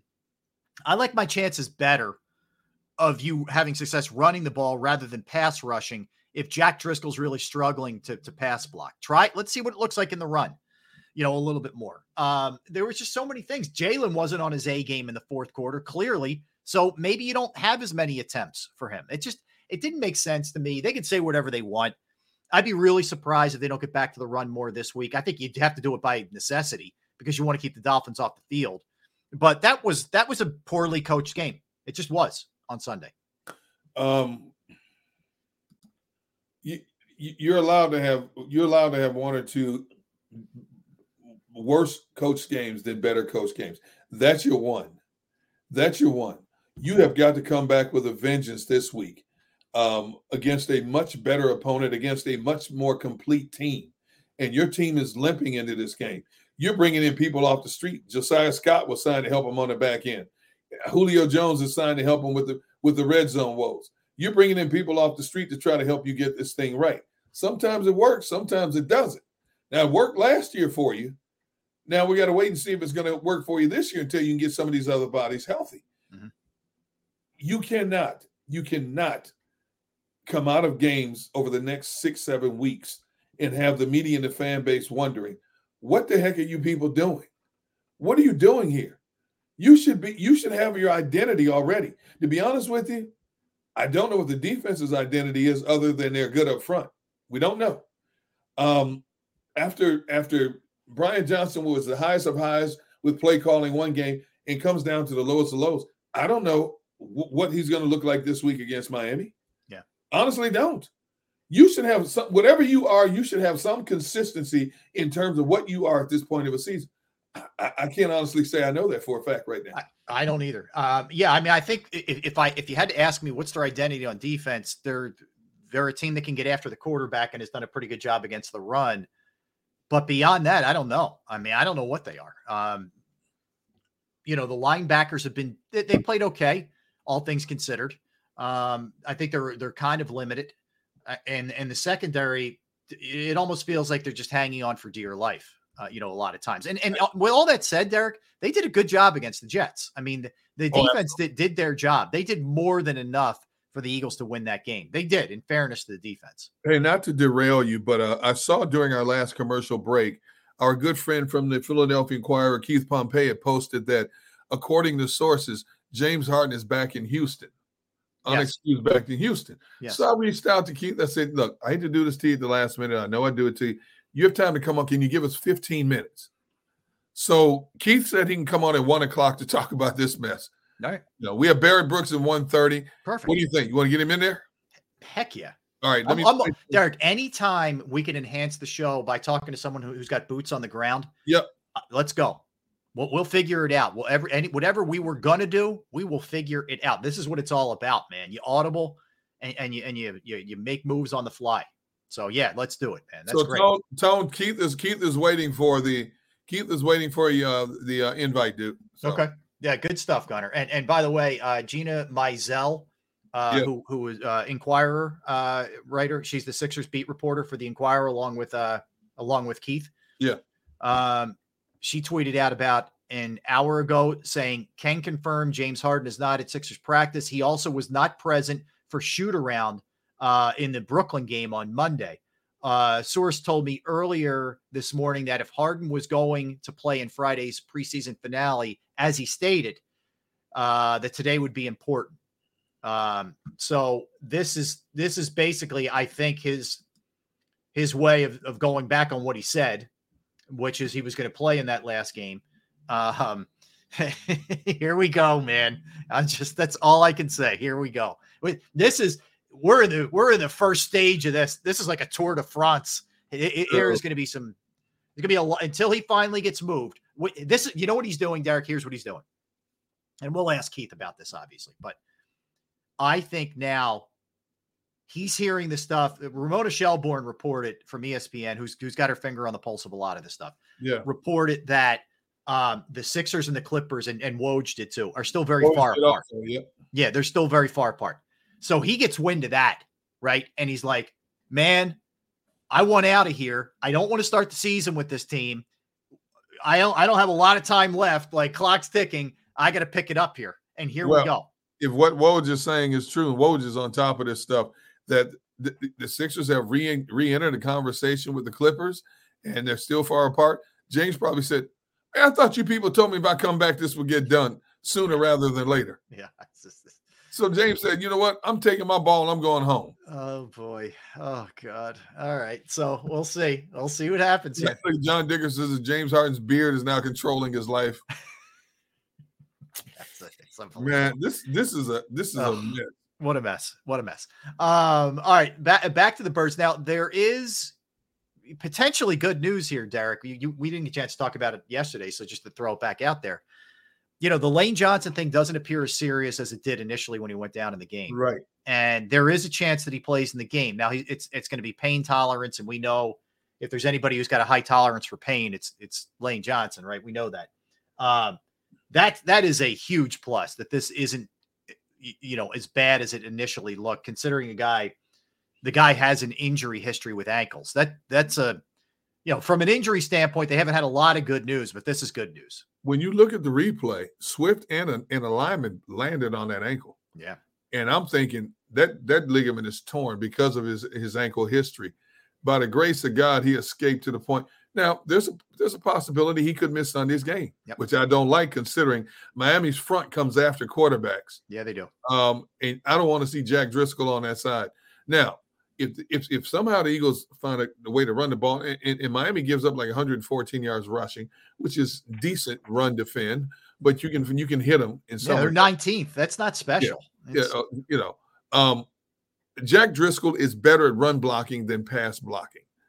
You can't put the ball up 55 10. You can't have No. 55 dropbacks against Miami's fast defense, man. You can't. I don't care that, that Sauce Gardner and and Reed aren't back there. Like I get it. I get it's temp- it's tempting, but you have to stay true to the run to an extent. And and you know, again, if you want to move on from the Jets game, you got you you want to keep the ball out of to his hands. So how do you do that? If you have long sustained drives, keep them off the field, win the time of possession, take the air out of the ball. This this team, this coaching staff has got to remind themselves every day leading up to this Miami game.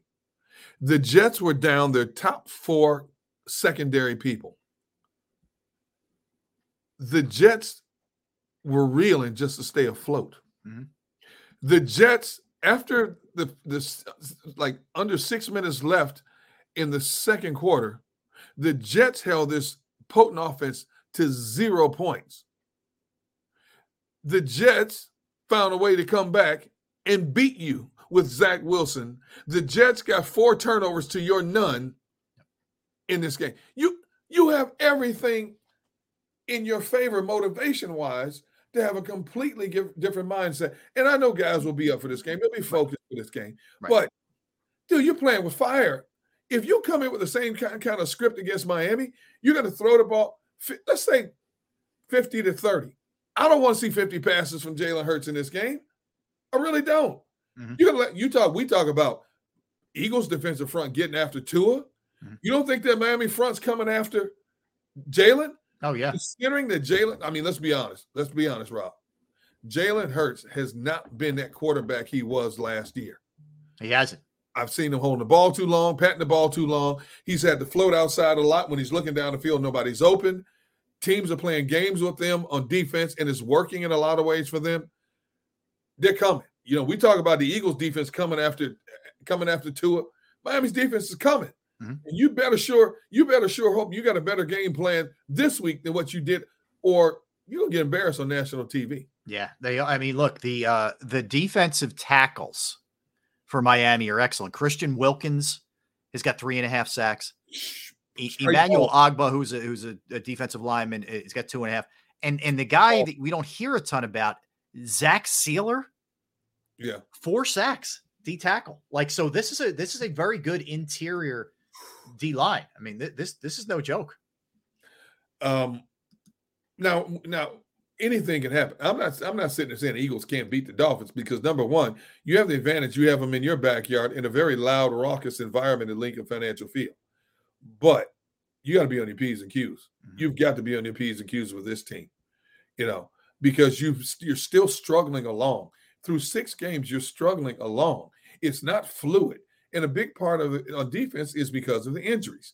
But on offense, you know, they went to a stretch four straight games. They put up a minimum 415 yards. Okay. How many yards they put up against the Jets? And what did they have to show for it? Mhm. Okay. Yeah. You held the Jets under 300 yards total offense, and you still lost the game. Not yeah. Th- again, that one's not on the defense for as banged up as they were. They did a nice no, job. no. They did a really nice job for them. Uh Chandler Jones arrested again Now what? Uh, in Vegas. Uh, he was booked on a charge of violating a domestic violence temporary protective order. This is the second time in less than three weeks he's been arrested on the same charge. They have somebody has got to get this dude some help. Dude, he's, he's still behind bars as we speak. He's going to hurt himself or hurt himself in some innocent party. Yes, sir. The fact that this hasn't been addressed already, and if something tragic happens, you're going to have a lot of finger pointing in terms of who's responsible for taking care of this, who should have been, who who, should have taken the initial steps to, to keep him from harming himself or others. There's going to be a lot of backlash from this if somebody doesn't jump in, you know, and, and basically strong arm the situation. Not good. Not good. All right. Uh, so I just wanted to pass that along. But yeah, I mean, the thing about this Miami team, by the way, we're going to talk to Barrett Brooks at 1:30. But the other thing about this Miami team too, Derrick, is is, is, is unbelievable as they've been in their passing game and they've been spectacular. Like I'll give you two his numbers real quick here, uh, but I'll get into that in a minute. But but the big thing for me, I look at the running game. You know, even without um, what's his name, um, Achane. Achane. Yeah, he's out. Mostert, 429 rushing yards, 5.7 yards per carry, nine touchdowns. Yep. And as a team, they're rushing right now for 181 yards per game. So they're not afraid to mix it up at No, all. no. We talk about how lethal their passing game is, but they have been very potent on the ground. You you have they have over a thousand they have a thousand ninety ninety one yards rushing as a team. Now, granted, some of those jet sweeps, but like Mike McDaniel's very creative. See, that's Yeah. another thing. Very creative play caller and designer in his offense. You know, Oh, Um, incredibly creative. Yeah. and in, in most uh, the thing is a, Achane had, had only 38 carries had 460 averaging 12 yards a carry and then and then Mostert has 75 carries for 429 averaging just under six running plays they have 12 running plays of 20 or more yards they have 15 rushing touchdowns Mm. so that's just that's all you need to know I ain't even talking. I'm not even talking about the fact that they have 26 passing plays of 20 or more yards. Yeah. I- I mean, it's it is unbelievable. It is. It, it's pick your poison. Uh, you know, with this team in a lot of ways, and it's been a relatively quiet start for Waddle. I mean, he's got 20. He missed some time, but he's got 24 catches, 296 yards. I mean, it's still good for 12 yards per catch, but he's been kind of quiet. You know, I guess when you consider what Hill's doing and what the running game's doing, you know, numbers are going to suffer somewhere, and the Eagles go through that with DeVonta. You know, the the the last couple of weeks, I guess, but um. Do you get a sense that they're going to make it a point, the Eagles, to establish DeVonta Smith early in this game, Derrick, or we just let it come organically? Oh, I, I think I think AJ is going to be the primary target. Uh, to be honest with you, Okay. um, I think DeVonta will get his touches, but I think AJ it's quite obvious. It has been for a while that um, AJ is Jalen Hurts' security blanket. There's no question about that. I want to see what Miami does to try to take away the game from AJ. Now, I think you know if they do something different defensively to t- try to take AJ out of the equation, then Dallas Goedert, uh, Devontae, and possibly Swift out of the backfield could step up in terms of touches for this particular game. But I would imagine AJ is going to get a lot of looks in this game. You know, you talk about a big body receiver who's difficult to defend, who's almost impossible to defend on that slant route that he runs because DBs give him so much cushion and have so much respect for him. Um, Jalen has got to be thinking, I got to get the ball out of my hands quicker. I've got to get it out quicker. And who does he get it out quick to when he has to? AJ's always first. Yep. I, want to see, for sure. I, I want to see I want to see Jalen do a better job of going through progressions also. You know, look, sometimes he he locks in on that receiver. You know exactly where he's going with the ball. I, I want to see him do a much better job in terms of going through progressions um, and distributing the wealth.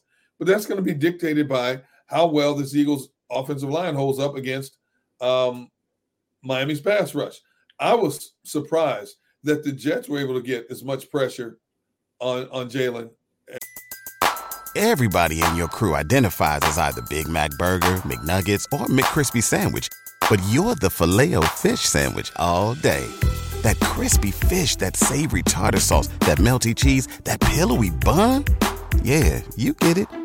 Every time. And if you love the filet of fish, right now you can catch two of the classics you love for just $6. Limited time only. Price and participation may vary. Cannot be combined with any other offer. Single item at regular price. Ba-da-ba-ba-ba. as they did. Now they didn't get him down much, but they got they got pressure on him. They forced him to make decisions, whether he was in the pocket or outside the pocket. Forced him to make decisions a little bit quicker than he wanted to. That's the mm-hmm. case with a lot of quarterbacks. But I was surprised the Jets were able to do that against this Eagles offensive line. I was too. All right, so let's keep this rolling here. Uh, we'll keep the Eagles talk going. When we come back, we'll have our NFL segment. Uh, actually, we'll have Keith at one. Is that correct, Gunner? One o'clock. Uh, one o'clock, you can do like 15 minutes. Okay. All right. So we'll do a little combo effort of more Eagles and some NFL. Then we'll throw Keith on uh, at one, 130, Barrett Brooks. We're loaded the rest of the way. So don't go anywhere. That's Derrick Gunn. I'm Rob Ellis. We are Sports Take, JAKIB Sports YouTube network. All right, let me tell you about Pro Action Restoration. Yes, Pro Action Restoration. You have a home, you have a business, you have a property you own. You go through the inconvenience, the pain, uh, the unknowing uh, of water, fire, smoke, mold damage to your property. You're not sure who to reach out to, right? Well, here's a good thing Pro Action Restoration is on call 24 hours, seven days a week to assist. I know personally, I've gone through it. I had water damage at my parents' house years back. I reached out on a Saturday to Pro Action and they got right over there. They cleaned up the place. The crew was professional. The price was reasonable. It was really a great experience all around. Pro Action Restoration is licensed, bonded, and fully insured, and they've been serving the tri state area for more than two decades. Pro Action will work in conjunction with your insurance company. Uh, and again, it could be water, fire, smoke damage, mold remediation, you name it, they can handle it. Give them a call 610 623 3760, 610 623 3760, or online at proactionrestoration.com. That's proactionrestoration.com.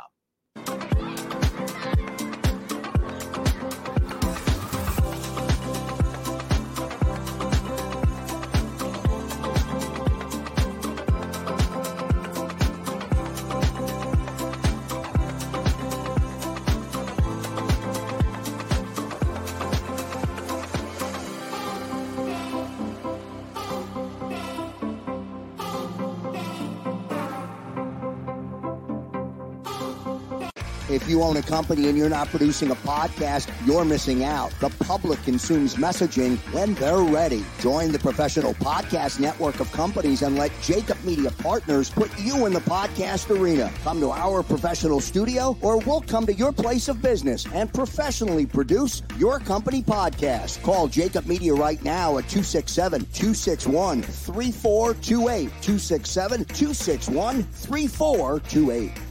My name is Dr. Bruce Grossinger, and I'm the medical director of Philadelphia PRP and Stem Cell Institute. I'm reaching out to those who suffer from spine and joint pain. We use treatment methods that require no surgery, no scalpel, no drugs. Running, walking, or whatever your desires are. Dr. Grossinger is where you need to come. You can benefit from the same PRP and stem cell treatment as Wilbert Montgomery. Call us now at 610 222 5675.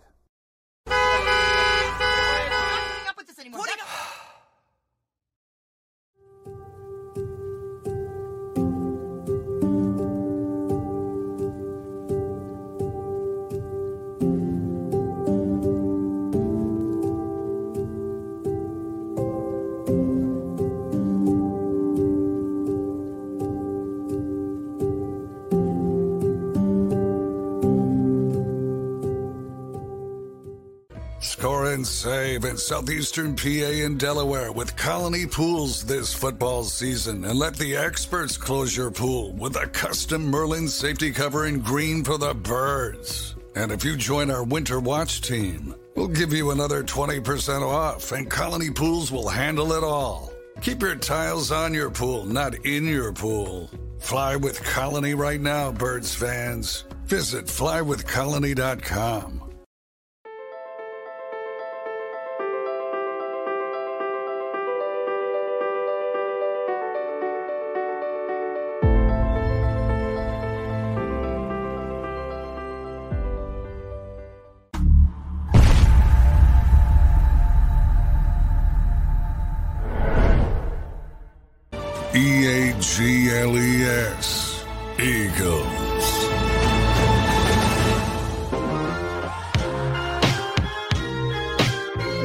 We are. He's Derrick. I am Rob. We are Sports Take. Coming up uh, at the top of the hour, we'll have Keith Pompey to give us the latest on what's going on with James Harden. If you're just jumping on with us, James Harden not at practice today. Apparently, was not at shoot around uh, prior to the preseason game on Monday against the Nets.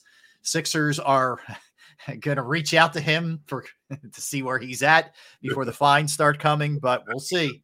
We'll see. Put on your seatbelts, folks. All right. So there's that. Um, Hey man, maybe, Anthony Ja- Sanford. maybe James had to make a guest appearance at the club. I don't know. You maybe know. he's making it rain somewhere. Yes, you know, never. man. You know, Priorities, man. Priorities. hey, you know, sometimes you free your mind and your soul will follow. Who you want? And Vogue. Right there. What's up, James? Uh, appreciate you, man. Appreciate you hanging Oh, out. James is a is a Commander fan, but we appreciate James hanging with us.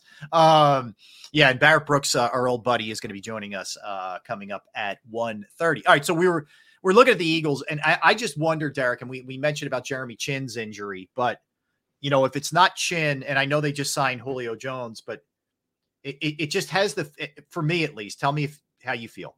It feels like there's a, there's something coming. Like I I don't believe that Howie and Sean Desai and Nick Sirianni feel like they can get by with this secondary uh, uh, g- moving forward, especially considering who they're going to be playing. I Hmm. think there's going to be a trade coming. Do you think they will be making a trade? Um, I don't put anything past Howie. We got what two weeks until the trade deadline. Yeah, eight, 13 days. If if if anything, I, I'm always leaning towards Howie making some kind of move. The man never sits still, always looking to fill gaps, uh, to to tighten up weak links on his team. Um, if I was a betting man, I would say yes, something is coming. To what degree? Hard to tell right now. Hard to, to figure out what they're what they're thinking about behind closed doors. Um, but I can see something coming here. Yeah, and I I think you know there's a couple spots. Nickel corner certainly would be one. Uh, Yeah. there's somebody right now who they're going to make a move for. Bobby Howie He's coming. with- Howie's there. Let him in, Derrick. Come Oh, on, man. The man's busy. Come on. He's showing me the blueprint of what they're planning on doing here. That's how you get your inside info. He goes right to the house. I like Hey, I, it. pro- I promise some ribs. He shows up. I got it. I understand. Uh Budda Baker is another name that's been mentioned a lot. And, and you know, look, considering they're they're a team that's that's going nowhere fast, you know, eh, Arizona, that would make some sense. I mean, they're the kind of teams that you're going to be looking at. Uh, you know, some of the worst teams in the in the league. They're one of them. I would say them. You know, obviously Carolina would have been uh, kind maybe there's somebody else on Carolina's roster, but New England uh, certainly a possibility here. Yeah. Uh, Denver is a team you're going to want to look at. Um, Chicago uh, Yep. is a team you're going to want to look at. I mean, there there's about four or five right there that you want to dip into that pool, maybe. Uh, no question about it. And um, teams like that. Budda is on IR, uh, Eagles fan, but he's not for the for the season. um, and, and teams like that are always looking when they know this season is hopeless. What's the first thing they're looking for? We need more draft picks to try to get younger in order to get better. And a lot of times to get younger, if you can get a fourth or fifth pick, those those kind of picks are as, as, as valuable to a team as anything. Yeah, oh, you yeah. know, if they can have multiple picks in the fourth, fifth, or sixth rounds, you know th- that they're happy with that. If they can unload somebody who's unhappy being there, someone who is not going to help them um, for the duration of this season get better, somebody they might deem as a negative instead of a positive on their team. You know, not a, not an outspoken negative or positive, but by their actions, in-house conversations, you move on from them. You don't want anything that can be caused become more of a distraction because your losing is already distracting enough. So Yeah, well said. Uh, well said. There's no question about that. I mean, I think, you know, when you look at the needs of this team, it's pretty obvious. I think defensive line, you're in good shape, whether it's stuffing the run, whether it's getting after the quarterback. I think your your your linebackers have been serviceable enough, and you're throwing the Kobe Dean back in there. Okay, yes, you know, I can I can live with the linebacking crew.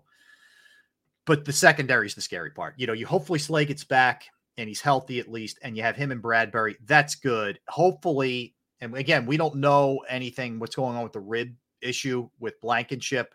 But Yeah. if he gets back, you know, you feel pretty good about Blankenship. But the nickel corner and that other safety spot right now are, are two needs you know, that, that appear to be pretty obvious for the team. All right, let's do some NFL talk. Let's let's uh let's hit it here. So a couple things uh to throw out there. And this this pertains to the Eagles, by the way. So the Eagles organization, they have trademarked the brotherly shove term, which is aka the tush push. Okay. Yep. The the competition committee uh Rich McKay, who who was who was part of the competition committee, has has talked about how they're revisiting this thing uh, at the end of the season as well. We're going to look at a number of different factors, including health. Um, it just feels like to me there's a lot of momentum built, like that this is going to go bye bye. And for example, I think Rich McKay even mentioned uh, when he was talking about this, like there were a lot of people pushing for it last year, but ultimately it didn't hold up. And but we we went under the agreement sort of that we'll revisit. It just feels like there's too many other teams that don't do it well enough that have an agenda that are going to go hard at this thing to get it to get it gone. Um, basically, when when it came out a couple of weeks ago um, that the league and the players union is doing a study on the impact of injuries with this. To me that was the final red flag of they are now not they are looking at it they're already planning how can we get rid of this? What do we do to alter it to the point where it's ineffective for everybody or get rid of it altogether? Right. You know it's just a matter of time. Obviously they can't do anything about it for the rest of this season but after this season oh yes oh, yeah. um, i guarantee you i would be shocked if there's not something that comes out of the winter meetings in March with the owners contingent saying that we have decided to eliminate this. Look at how much they've revamped the kickoff to, to reduce head injuries. There's almost never a kick return anymore. No, no, no. You know, so this is next. You know, and the fact, and I think I think teams are jealous. Look at how many teams across the league and even in the college ranks that have tried and failed unsuccessful. You know, just just past the Dallas game against the Chargers Monday night, D- Dallas tried it near the goal line. Dak went nowhere. After the game, somebody asked him, "What happened to your tush push?" He said, "Nobody pushed pushed my tush from behind." I'm like, what? what? Easy TMI.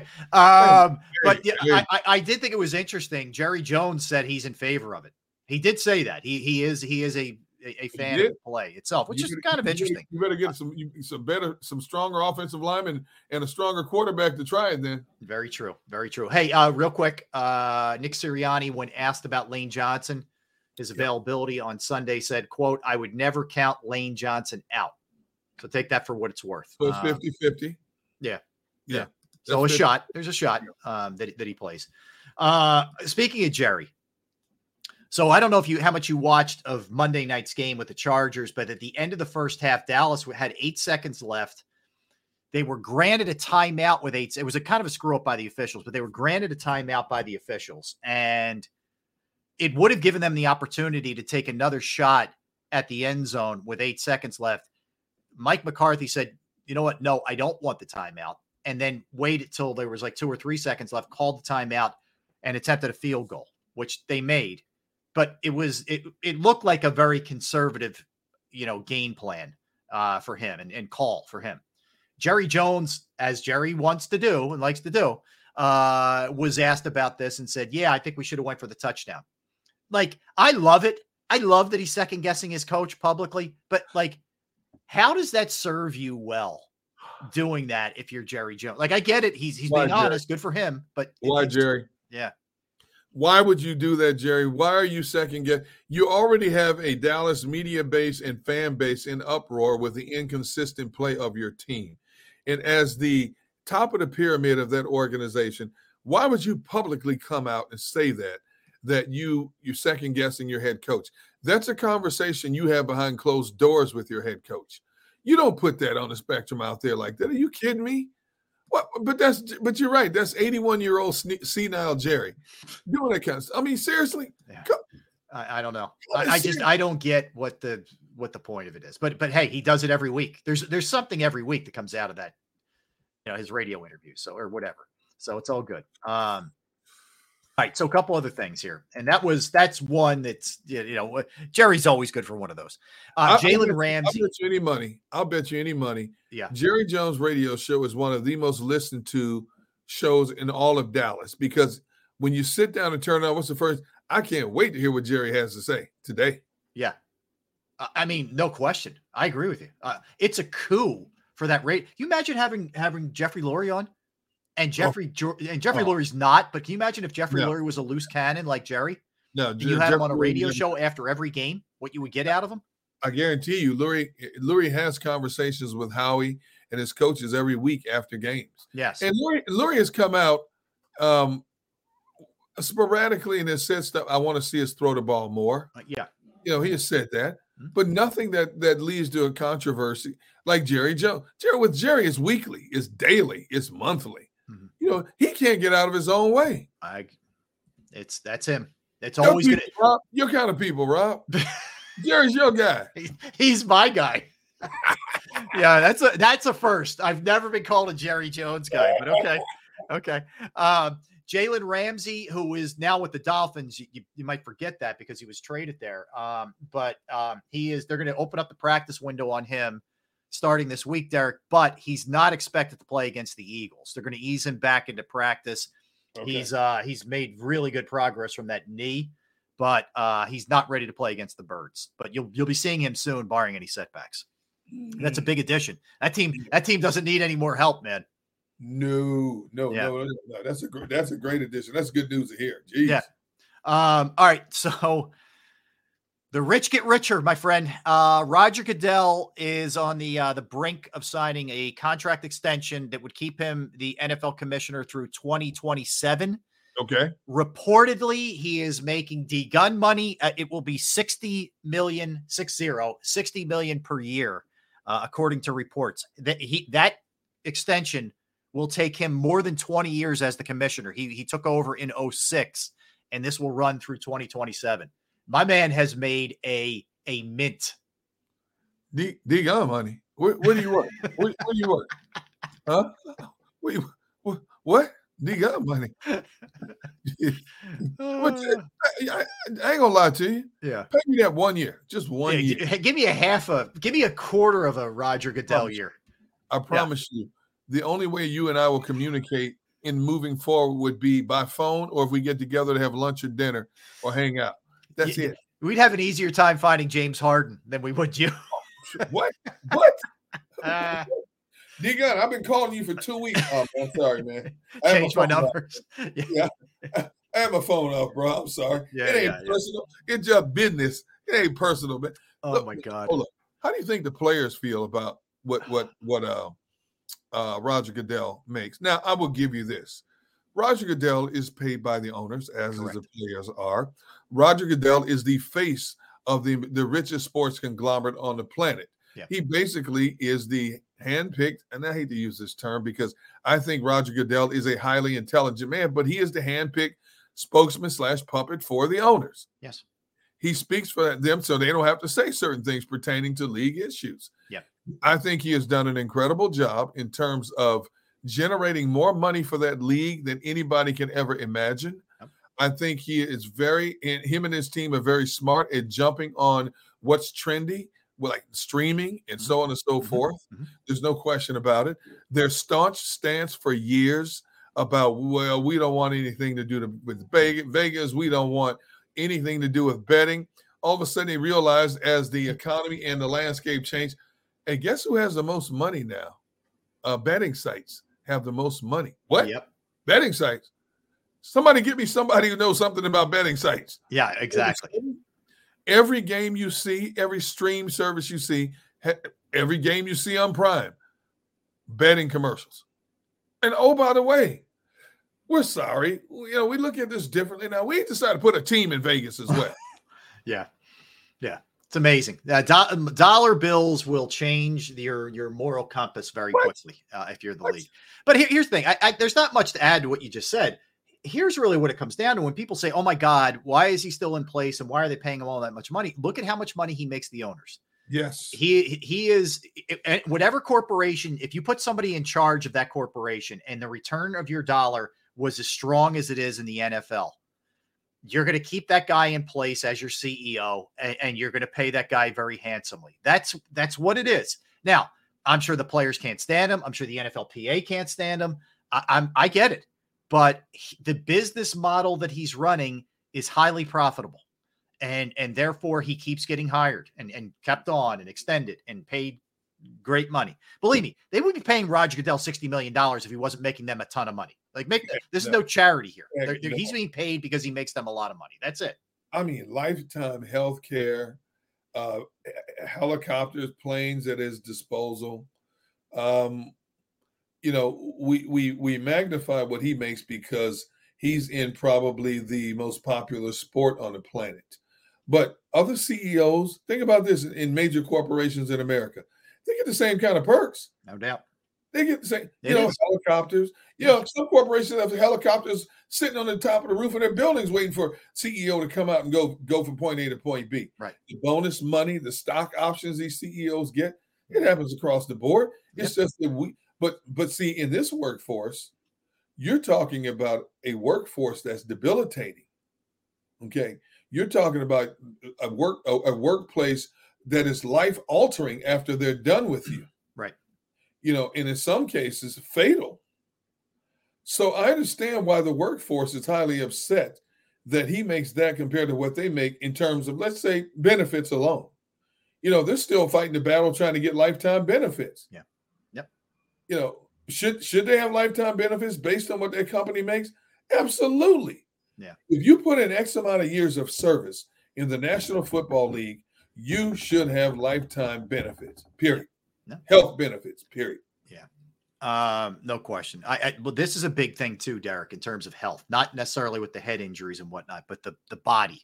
Um, the the league is looking into getting a uniform surface for all of their stadiums, for all of their fields. In other words, you know, now some are grass, some are turf, some are this, some are that. It- it's it's kind of all over the place uh, right now.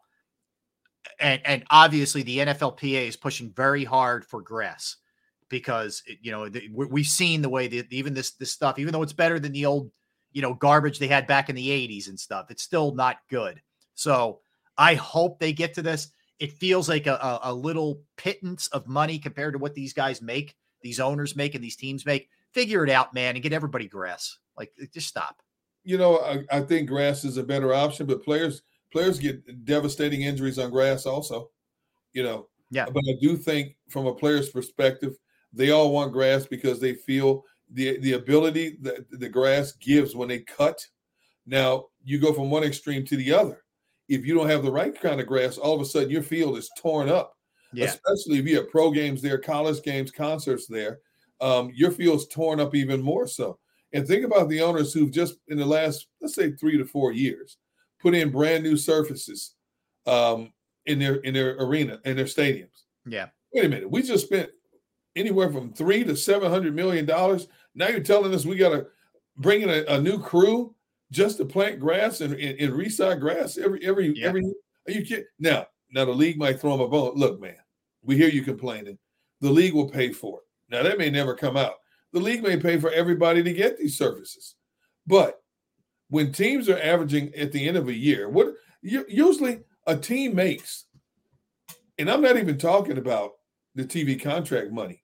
On the average, a team makes from revenue sales, concession gates, 300 million just on that alone. That's an average. That's a low average. Yeah. You mean to tell me they're complaining about paying six, seven, eight hundred thousand just to put grass back in there? Mm-hmm. Yeah, I agree with you. Like it, this seems too easy, doesn't it? I mean, there are some things where you say to yourself, "What am I missing here?" Like this seems too easy. So hopefully that'll be the case. Uh, a couple of uh, injury updates, Derrick. Uh, Trevor Lawrence could actually play tomorrow night. Um, it, it looked like he was going to have no chance, but they- with that knee injury, but he's practiced. He's got a he's got a pretty good sized brace on. Uh, but he's been out there at practice, and they Yeah. feel pretty good that he's going to be able to go. I man, that's a quick turnaround for for anybody, especially a dude coming off a, a sore knee. So I, I'm, I'm Doug P, I'm I'm being very careful with this one. Yeah, I, I agree. Hey, speaking of speaking of injury updates, just to give you an update on something that that somebody uh, sent me. Okay. Uh, as we sit here right now, uh, Slay and Jalen Carter are good to go for this Sunday. It's still wait and see with Sydney and Lane. Okay, I mean, all right, that's that's good and bad. I mean, certainly uh Car- having Carter and and Slay would be enormous, right? That would be enormous. But yeah, Lane and uh and Sydney Brown, Sydney Brown, this thing's been pretty pretty tough, man. Lengthy, yeah, it's been Yeah. pretty lengthy with him. All right. Um, so so we'll see. Okay. All hands on deck, baby. Yeah, absolutely. Uh, also on that same note, uh, Raheem Mostert, who the Eagles are going to be facing on on Sunday night, uh, was the offensive player of the week in the AFC. Yeah. Uh, but boy, what a career! What a weird career he's had. I give him props. I mean, he's he's bounced I- around a lot, including Yes. here.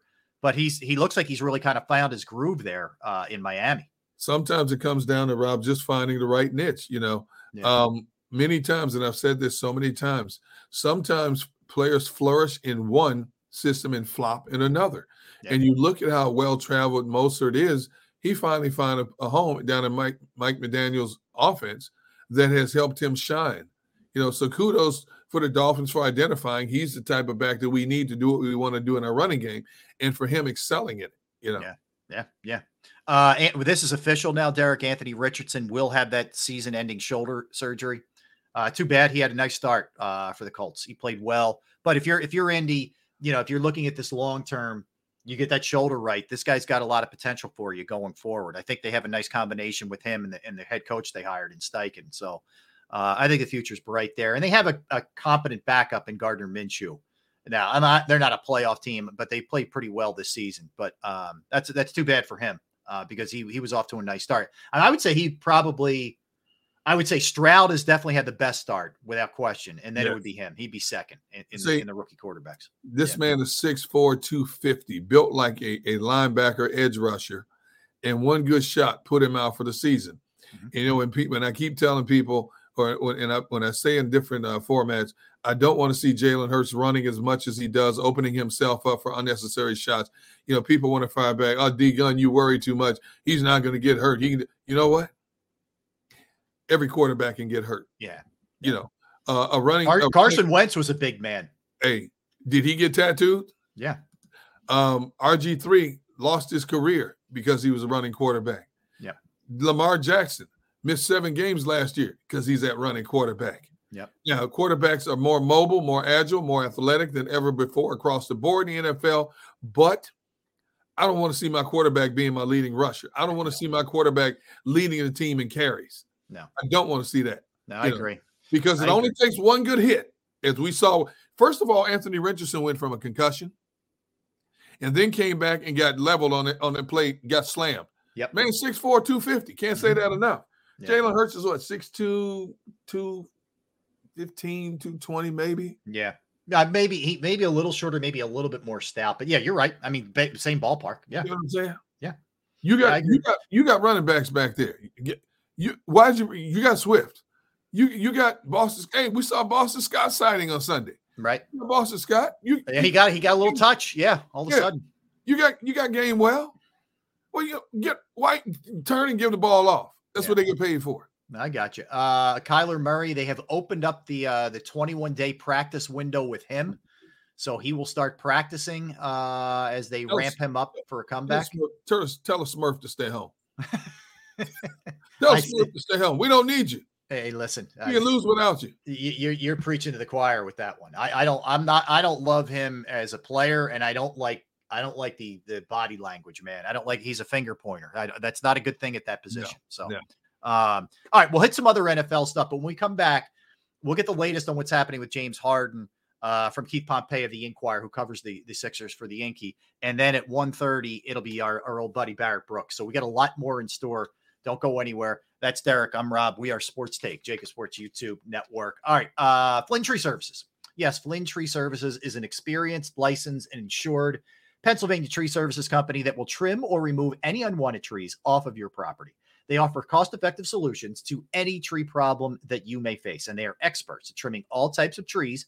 And they serve southeastern Pennsylvania, South Jersey, and northern Delaware. You could go to their Facebook or their Instagram page for more information or a sampling of their work. Give Flynn Tree Services a call at 610 850 2848. 610 850 2848 or online at flinntreeservices.com. That's flinntreeservices.com. Go to get your game on. Go for the beers. Go for the cheers. Go for the hit and the hits. Go for the stakes and the stakes. Go to get your parlay on. Go to get your party on. Go for the scene. Go for the screens. Go for the gallery. Go for the win. Go to Ocean. Visit theoceanac.com to plan your visit. At Pond Lehocky, we've recovered billions of dollars for our clients, and we're confident we can do the same for you. With over 250 years of combined courtroom experience, we've helped over 100,000 injured clients obtain some of the largest settlements in Pennsylvania. One conversation is all it takes to help you and your family get back on track. If you've been injured in an accident, give Pond Lee Lehocky a call.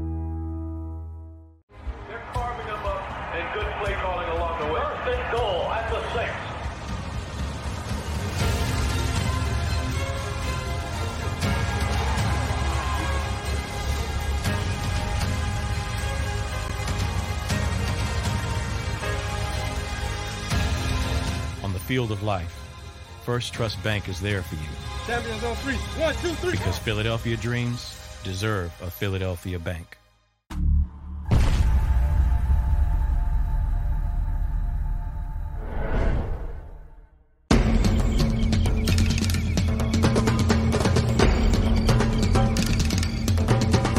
Staffing is not easy, but that's what we do every day, all day.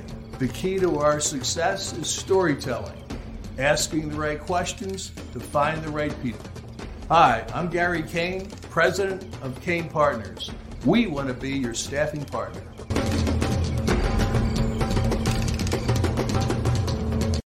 Since 1977, it's always been about you, the community, at Rafferty Subaru. And through the Subaru Love Promise, we prove we care by supporting charities like So Good Now.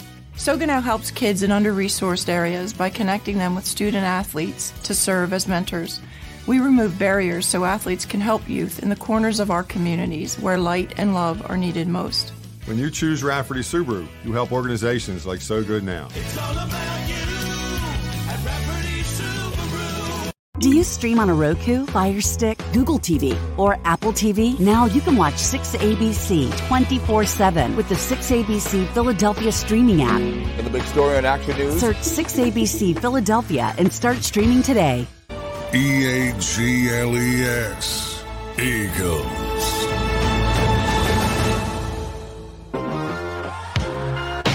All right, we're back on a busy day, man. Phillies put up a 10 spot. Eagles have Miami coming up, but Sixers in the news as well. And we appreciate our next guest hopping on on very short notice as he does. We always appreciate his contributions to the show, and he does an excellent job covering the team for the Philadelphia Inquirer. And that would be our friend Keith Pompey. Keith, welcome to the show, man. How you doing? Hey, I'm doing well. How you guys doing? Hey, look, you know what's funny though? So just to, because I, see Derrick laughing. So today's my my daughter's birthday, like her 13th birthday. Oh. So it's like Oh, a happy birthday. milestone birthday. That's a big- right? yeah. So it was one of those things where I normally don't like doing it, but it's like, okay, I'm gonna take off today, is right, and I'm just gonna. Wife and I, we're gonna do stuff for the daughter, this and that, and then all of a sudden it's like, hey babe, um, We've all I been some there. stuff to do before she gets home from school. Before, Yeah. my, before my daughter gets home from school, it's like it's always something, you know. I know something. we we are, aren't we? We're in the age of twenty four seven, man. Yes. We we really are three sixty five. That that is for sure, Keith. I We can't- won't I- keep you long. Uh, we get- I It's a big day. yeah. We know that. Yeah, yeah, yeah. Happy yeah. birthday to your daughter. by Yeah. Oh, I All right. thank you. Sure, I, I appreciate it. can't, I can't tell you how many times I've had to make that call and, and cancel plans for a family event or going to see a kids kids game, reroute a birthday party. It's you know, luckily we, we're blessed to have wives who understand because there's a lot of people in our industry. Stuff like that causes a lot of tension, but oh, yes, sir. Um, but luckily, we're blessed to have. It's frustrating as it can be, wives that understand what we go through. Well said. Well said, D Gunn. Um, all right. So Keith, uh, the, he he's Harden is not at practice today. He Mhm. was not at shoot around on Monday. So I, I guess I want to kind of work back a, a touch. Did were did they think he was going to be at shoot? Even we knew we knew he wasn't playing in the game. Did we think did they think he was going to be at shoot around? Have they had any contact with him? Did they know this was coming, or is this out of the blue? Yeah, I, I don't think they expected him to be at shoot around because you know Joel Embiid wasn't there either, right? It, it was one of those things where, you know, Harden was at practice. Like Harden was at practice on Sunday. The team hops on the train. Um, you know, they're they're going to have a shoot around on Monday. He's already cleared from that game, and they were going to be off on Tuesday. So you look at it as okay, we're going to give this guy two days off. He'll come back on on today, Wednesday, and he'll ramp it up as they say to, to get prepared. So where where they were caught off guard was the fact that he just didn't show up today. You know what I mean? Because Joel Embiid and him both had Monday and and Tuesday off. You know, the team had Tuesday off, but he and Joel had Monday off as well. Hmm. But but not not just showing up, but he's back in Houston. Yeah, from yeah. He's just take. I mean, did this? Did this? You you you're there with the team, and from what you can gather, did the Sixers any way, shape, or form feel that this could be mended in any way? I, you know, I I think they do. I think that James said they it, it can't, right? But when Right. you look at it, when you look at it, if you walk in the gym and again, and you see how James is working out with the assistant coach Rico Hines, who he's had a, a relationship with. There are several other coaches who were in the Houston Rockets system who James had a relationship with. They're they're all laughing, they're joking. You know, at least when the media comes in, right? So it's one of those things where you look at it and you say, well, there's nobody else really interested in uh, besides the Clippers. We maybe we could wear James down. You know what I mean? Like one of those things, like you know, you keep nudging, you keep nudging. He sees how everything could be great, and then he feels like, hey, you know what? This might be my best chance to win a to, to win a championship or to get paid next year by playing here. So I, I feel like that they in the back of their head, some of them might might have said, "Nah, I know James enough." But I, I think that by the way that he was acting, that they felt as if that this could be something that could be uh, repairable.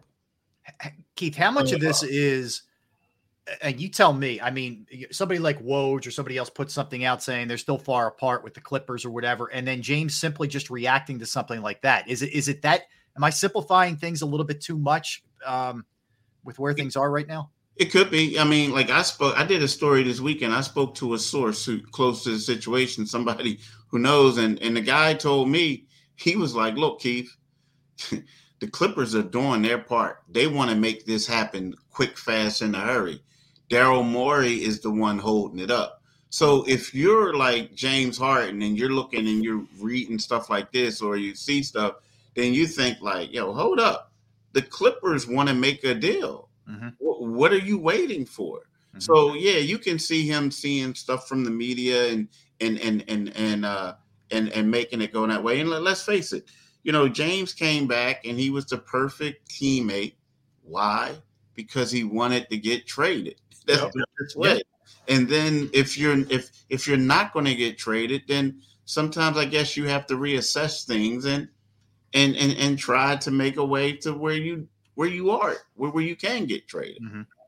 You know, see, Keith, you know, we hear that the, the Clippers and the Sixers are still far apart. Now, what what I would like to know, and I don't know how much insight you have on this, what the heck are the Sixers asking? Because if I'm the Clippers, I'm thinking, I'm not giving you anything that's going to make us worse, even if you want us to take James Harden. Now, we have a certain nucleus that, that can't be touched. You got to work within that parameter. Yeah.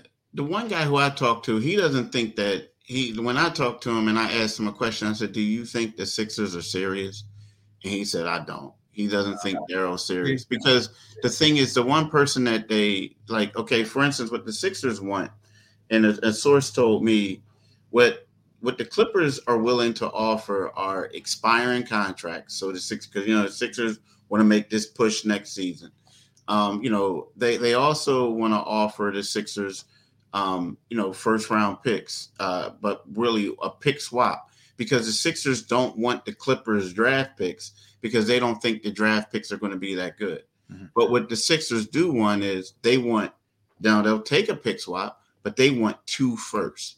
But they want them from a different team. Like they want them to be good enough first round bad draft picks to where they can give to a team that will be able to bring in um, an all star level type player, right? So, but the Sixers also keep getting caught up on Terrence Mann. And from my source told me that they're not giving up Terrence Mann. And the Sixers know that. And it's like, why would you want Terrence Mann? Like, you, you, you know what I mean? So from that point is is kind of like, I guess you can say they feel like they're asking for stuff that they know they're not going to get. If that makes sense. Because they really don't want to move them. Because they Yeah, don't I- want to move them. Yeah. Yeah. I mean, th- does Har- does Morey really think that James Harden's going to play ball here and and and and be a good soldier, Keith? I mean, I I just we know he's not that guy. Like, why why is Daryl? Is he just too? He just can't look, see the forest through the trees with this. Could be. I mean, I, I think that. I think, but also I think it's bigger than that. I think that, like, you know, it's one of those things where right now, if can you afford like this Sixers the championship window is getting ready to close, Yeah. right? And can you afford to get rid of James Harden for what you consider a bag of peanuts? And then all of a sudden, there people are looking at you like you're the one who brought him in here, and you could have gotten more for Ben Simmons a year ago or two years ago, and now you traded essentially Ben Simmons for a guy who you got expiring contracts and late first round picks for. Mm-hmm. So I feel like when you talk about that, it's one of those things where he is under the sense like I gotta win this thing or I gotta make a pretty good deal. You know what I mean? And and then you think about it, the longer you wait, let's just say it, like the longer you wait, a team could possibly get desperate and say, okay, we'll give you what you want. You mm. know what I mean? Like Yeah. right now, you don't want to like just get rid of the guy for the sake of getting rid of him, and then everybody's going to look at Daryl. Like I think Daryl's in a tough spot right now. Mm. But but isn't that what it's going to come down to? Basically, I think Harden's got him over a barrel. No, there. If if I'm a, if I'm a team out there and the Sixers call me, the my mindset has to be they're in a desperation mode. This thing has become so public. They're in a desperation mode. We don't have to negotiate with them fairly because they're between a rock and a hard place. They got to get rid of this dude because they're stuck with egg on their face. He's not going to play for them. We we can get give them lesser to get him. I agree 100%. I do. I do. I, I agree 100%.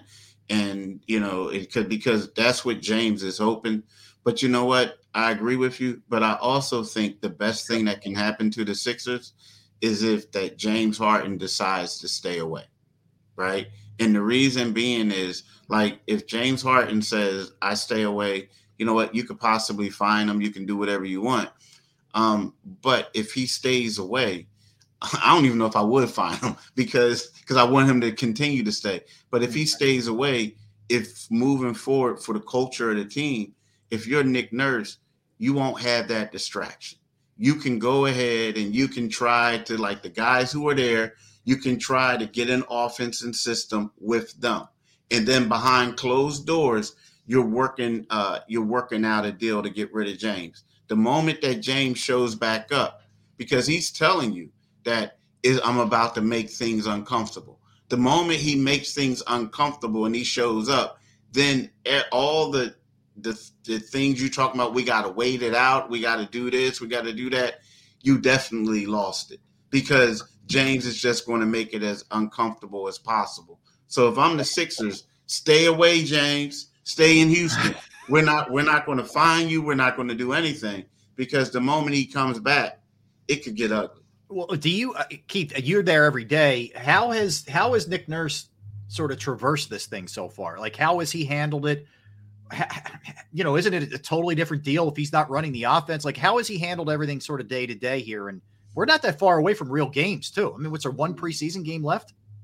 I, th- I think under the circumstances, Nick has done a great job. I, really have. I mean, I felt like, you know, it, I I felt like you know his personality, the way he's doing things. You know, he had a, a, a talk with James before the, the first practice as James showed up. Um, but but I feel like Nick is the right guy for this, just because you know he's going at it with two mindsets. We're going at it like, hey, if James plays, he plays. We work something out. If James doesn't play, we're we're going to work on some other things. We have a different offense. And then also, I think that the fact that Nick has been in the G League, that he's played overseas, he's been dealing with these type of distractions before, like not knowing who's going to be here, who's not going to be here. So I felt like Nick's done a great job. And let's face it, Nick Nurse's job isn't the one that's on the line over this. He's a new coach. Good like point. he's inherited this situation. So it's not him. He can go ahead and coach whatever. Look, if the team, if if James makes this a huge distraction, we're not going to say, "Oh my gosh, Nick Nurse blew a lead. Nick Nurse did that. Oh, the team is like they're they're below 500 or or they're the fifth seed." No, it's going to go on Daryl Morey. So I think Nick is is is is handling it well, and not only that, there's no pressure on Nick Nurse. I'm I'm waiting to see because you know it's coming. I'm waiting to see for her um, for Embiid to get tired of being asked all the questions about this, Yep. and he speaks his mind as he did with Ben Simmons finally when they were going through that mess with Ben Simmons. That's when you. That's the to me. That's the telling tale of what this season could look like once Joel speaks out about this. Yeah, you're exactly right because that that's the telling tale of the also not just this season, but it could be the future of the organization. Yes. Because mm-hmm. you know, once Joel gets fed up or he says the things that everybody expect him to say, then all of a sudden there's going to be other teams around the league talking about, hey, look, are y'all ready? Are ready to get rid of Joel? And we got the assets to help you guys reboot. You know what I mean? So that's not just this season; it's the future. Once Joel says what he says, you know, the Sixers will we'll learn the direction that I'm moving forward. All right, we we, we uh, promise we get you in and out of here quick, Keith. So go celebrate the birthday and whatever else craziness comes. Well, it's, down- it's over. I feel sorry for her, but we'll be all right. Hey, I promise you, I'll try in the future not to hit you at the last minute. The last two No, times. anytime. Yeah, anytime. Like I appreciate you guys reaching out to me. I really do. Yeah. All Yeah, right, brother. Keith, Thanks. Have a great day. All right, on. Keith. Right. Take care, Thanks, man. y'all. All right, Be appreciate good. it. That is Keith Pompey. Always, always a great read. Always the pulse on what's going on with the team. And if you can follow him on uh, on uh, Twitter X at uh, Pompey on Sixers. That's how you follow him. And of course, his work is uh, at theinquirer.com. So check him So, out. But hey, hey, real quick, speaking of Harden, so I told you I was going to reach out to try to find more about it over, over an hour ago. Yeah. So I reached out with somebody close to the team, and I said, "Hey man," I said, "Man, what's up with your boy Harden, man? What's he doing?" Um, and I said, "You need to get on top of this." And they text me back and they said, "D Gunn, um, I'm away. I was away at a funeral. What are you talking about?" Oh, so no. I sent him. I sent him the. oh, that he didn't even know this person. Didn't even know was going on. And Oh this is god. the person. This is the person that's in the know about everything that goes on. So he goes, "What?" He goes, "I'm just now reading this message." Oh. He goes, "I'll get back to you later." Like, so I've heard back from him yet. Wow. Oh, can you imagine? Oh my god. Oh my goodness! But but here's the thing, De- Derrick. You had to know this was coming. If you're the Sixers organization, he wasn't going to play nice. He's never played nice anywhere. Even if even if we look at it, you and I can sit here on the outside and say it makes sense for him to be a good soldier, go in there and play well. Everybody sa- sees that he's dedicated to this year, even in a tough spot. Let- Let's make a trade. Let's get him. Blah blah blah blah blah. Right? I'll give up more to get him. His he doesn't care when pride gets in the way and i think we're seeing i think we're seeing pride with with uh, james and pride with daryl morey now i really do if, I think it's if- both if, of them. If, if it's pride on Morey's part, then his superiors need to tell him, "Hold up, check yourself at the front door. agreed This is out of control. Put aside your personal feelings and get this done any way, shape, or form." James Harden told you back in July exactly what his stance was. yep Did the organization in any way, shape, or form think that time heals all wounds, as the old saying goes? This wound is constantly festering. There is no tourniquet, there is no stitches that can that can sew this wound up. There is no modern medical technology that can put a bandage on this wound. This is an open sore. Oh, it's not going to heal unless you move this man. Yeah. This is you should have moved him a long time ago. But see, James messed it up by taking the stance that he did because, as I said back in July and August, when he opened his mouth and said, I am emphatically not playing for this team, any potential suitor said, you know what, we have the Sixers right where we want them because we don't have to negotiate on fair ground with them. We have the upper hand. How bad do you want to move them? You're Oh, exactly sorry, right. this is all we got. We got to offer for you. I, I can't do this. No, Mhm. we can't do that. Do you really want to move them? Take it or leave it. yeah you're right you are right sir um all right so uh, a couple things uh, JT Realmuto has been named a finalist for the uh, Gold Glove, the Rawlings Gold Glove Award uh, at catcher. So uh, well deserved, you know, considering his defensive exploits. Also, Julio Jones meeting with the media, Derrick, as we speak. Uh-huh. And uh, Eagles fans will eat this up. He says he'll do whatever the team needs him to do, but also notes, I'm here to dominate. Don't get it twisted. Okay. All right. All right. Okay. All right. Good. Good for you. I like that mindset. All right. Let's see you do it. Let's see you do it. We, how many times we see a lot of players talk the talk, and then once you walk the walk, you know, take baby steps. You know, who know? Who knows? Maybe he can kill. I guarantee you one thing: if he starts becoming a primary target, I expect the cameras to hone in on the sideline again, and catch certain people frustrated, you know, that's the last thing you want. I agree with you.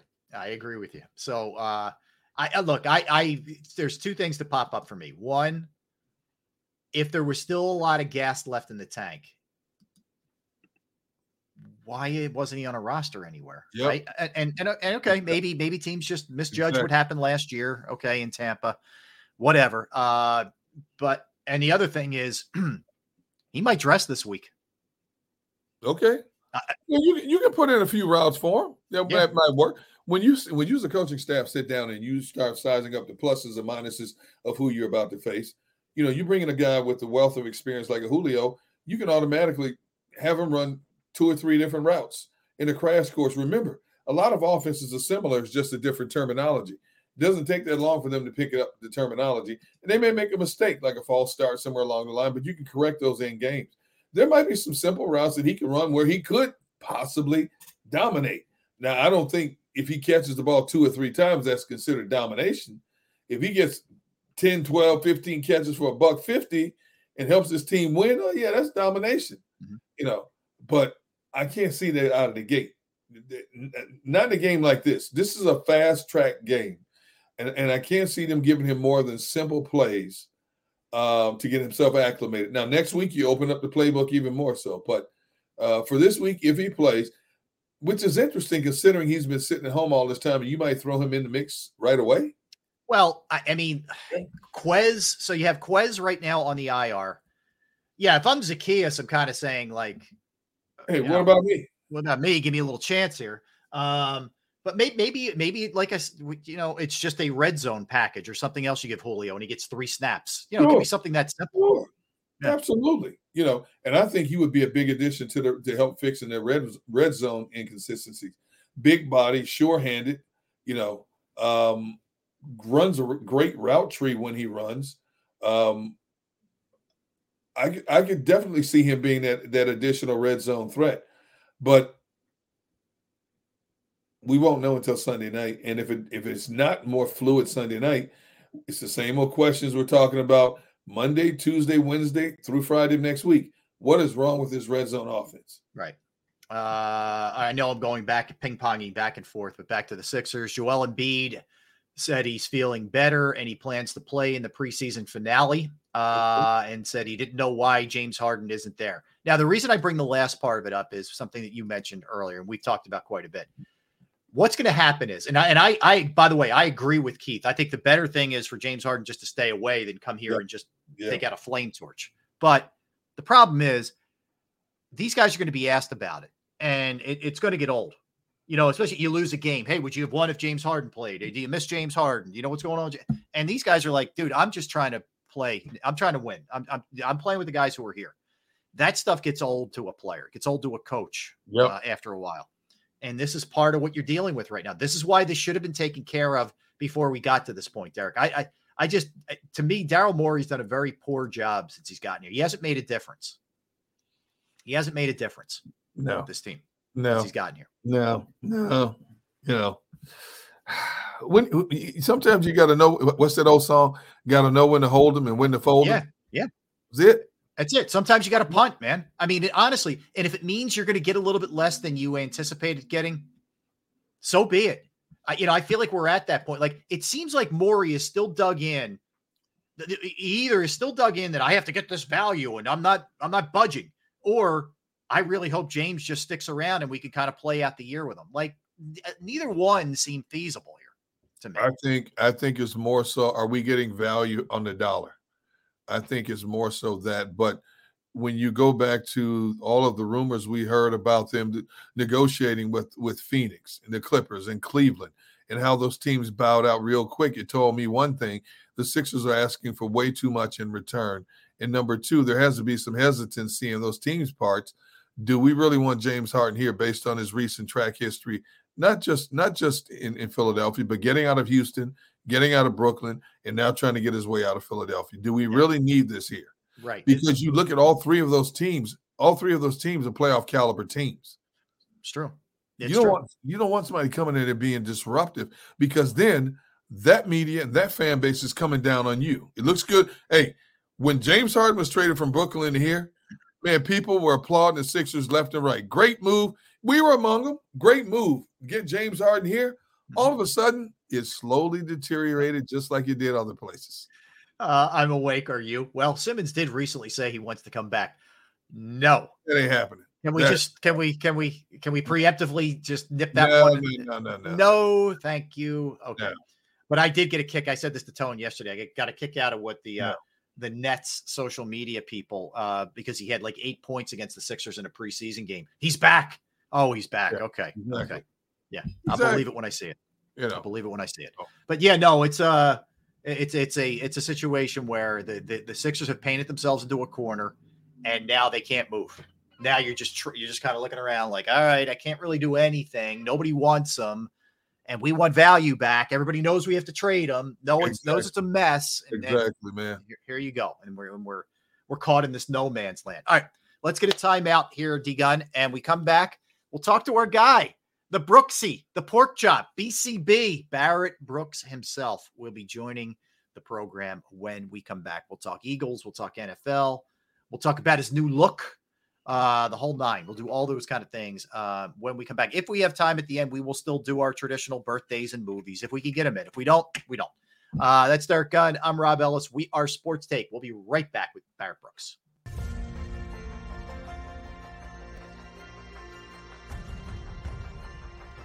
I remember getting my heart broken when they lost the Super Bowl in 2004.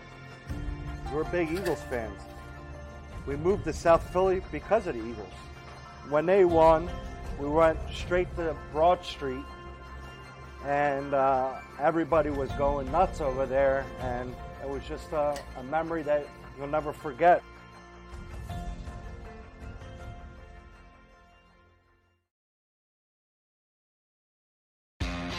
Go to get your game on. Go for the beers. Go for the cheers. Go for the hit and the hits. Go for the stakes and the stakes. Go to get your parlay on. Go to get your party on. Go for the scene. Go for the screens. Go for the gallery. Go for the win. Go to Ocean. Visit theoceanac.com to plan your visit. At Pond Lehocky, we've recovered billions of dollars for our clients, and we're confident we can do the same for you. With over 250 years of combined courtroom experience, we've helped over 100,000 injured clients obtain some of the largest settlements in Pennsylvania. One conversation is all it takes to help you and your family get back on track. If you've been injured in an accident, give Pond Lehocky a call.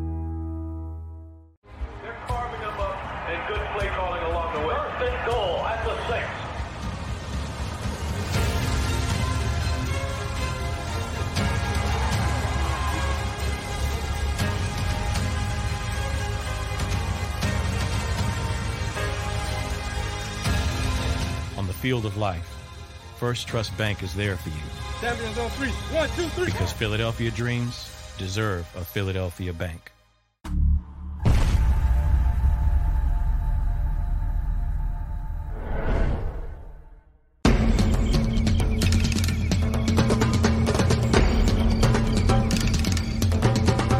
Staffing is not easy, but that's what we do every day, all day.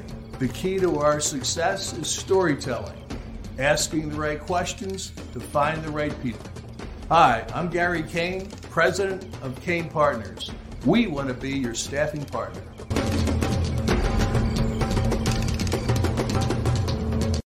Since 1977, it's always been about you, the community, at Rafferty Subaru. And through the Subaru Love Promise, we prove we care by supporting charities like So Good Now.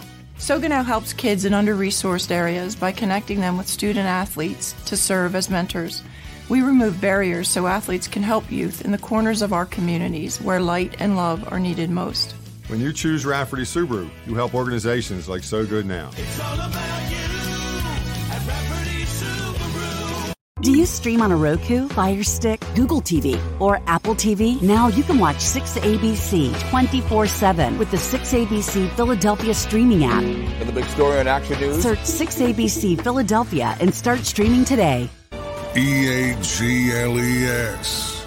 Eagles.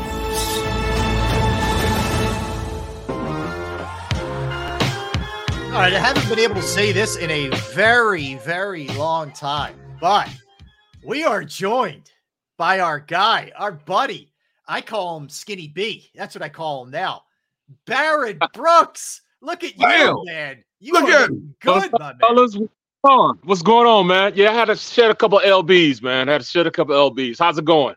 Dude, I'm telling You, you look great. We were we were flipping around. Uh, maybe it was a pregame on Sunday, right? And Maggie and I are on the couch, and Maggie's like, "Whoa, look at Barrett. He looks awesome." So you get you get the love from the from the female uh, demographic, uh, Barrett. She's she's digging the look, man.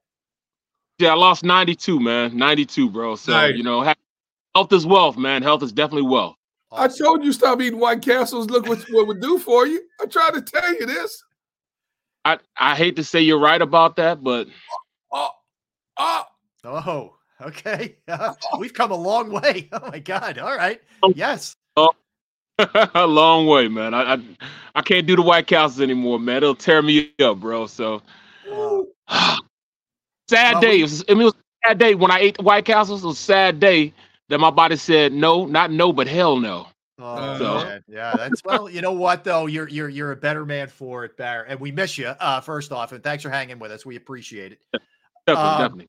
Give me give me your. Th- let's start with the last game because Derrick and I were obviously weren't too thrilled with the way it went down, but you know whether it was the play calling, letting a bad team hang around, you know the way it, it kind of shook out, and just that loss to the Jets. What, what's your best assessment of what happened?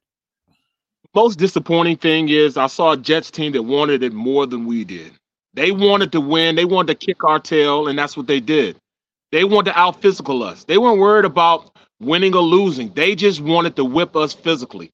They rallied around their uh, their coach and, and and kissed everybody on our squad eleven times when they were on the field, and that's what it was. You know what I mean? Uh, it's it's sad to say that I I would have never thought that I would have you know say that about this Eagles team because this Eagles team is talented. You know, there's this is by far the most talented Eagles team I've seen in a while.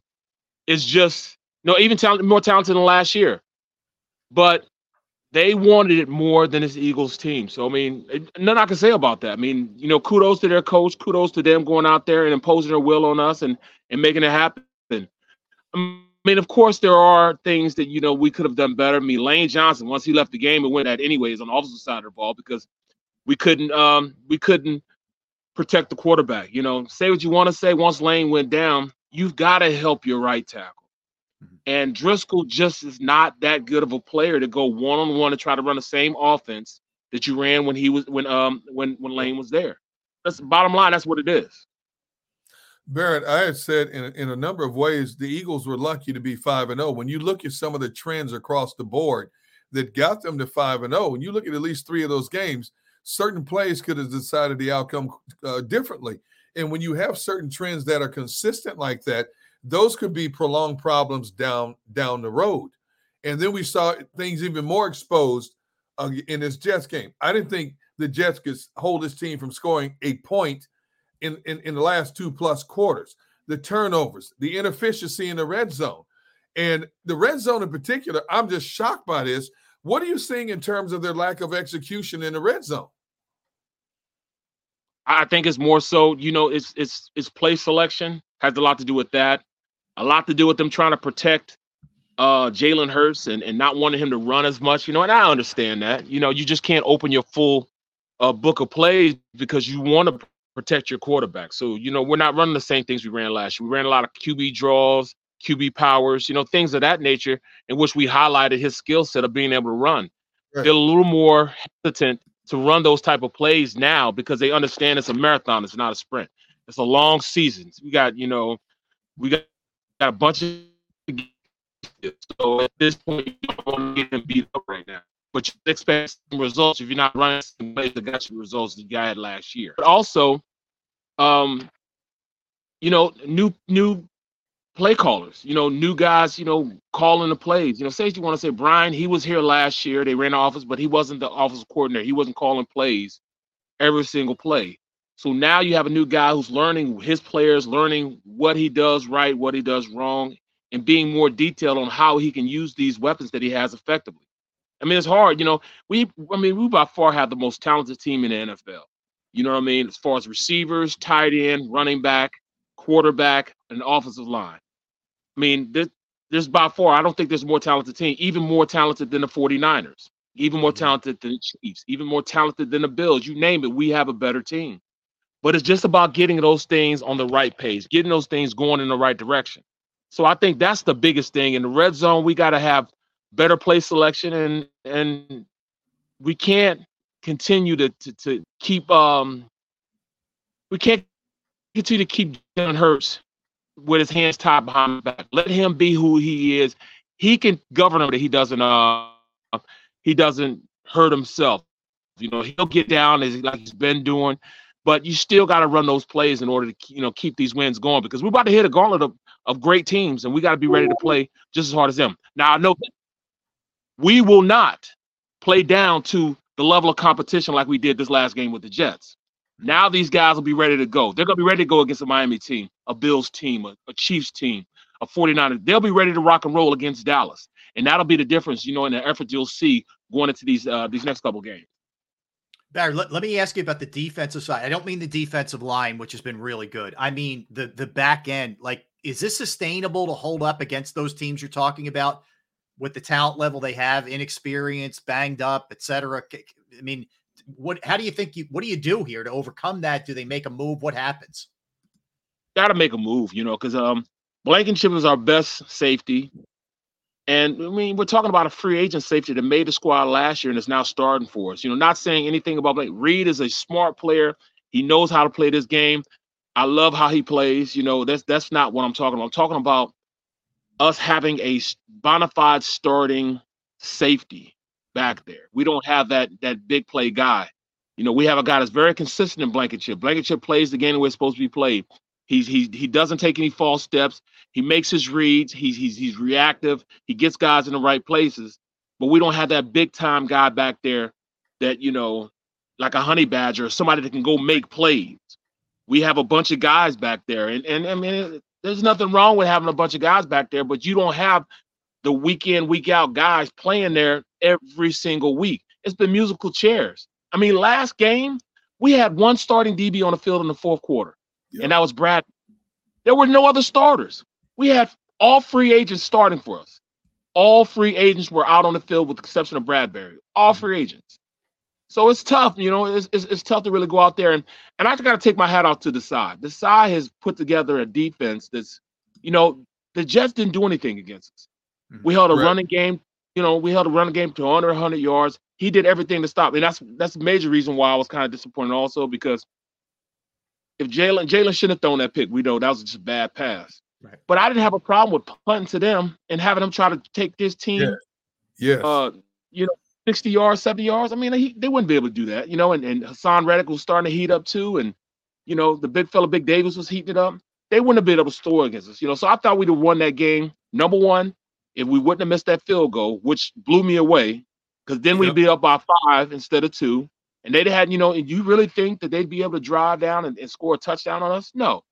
And Wilson, the receiver, was out also. It'd have been the game would have been a wrap. It'd have been a wrap. Hey Barrett, has Jalen Carter been everything we thought he would be and then some? Bro. he is a top five. You hear me? A top five defensive tackle right now in the NFL. Top five, no question.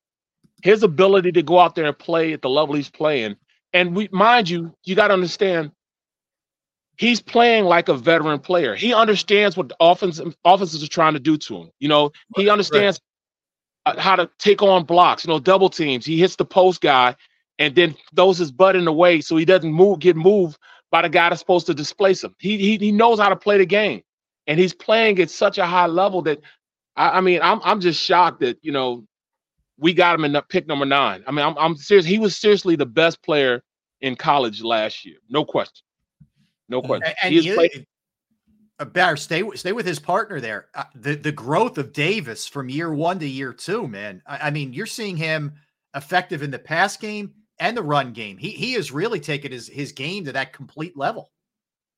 he is playing like a monster. You can't move him. If he doesn't want to be moved, he will not be moved. Uh, he's getting jump. You know, he's getting he, penetration, not just on on run plays, but on pass plays also. He is deboing people. He's throwing people around.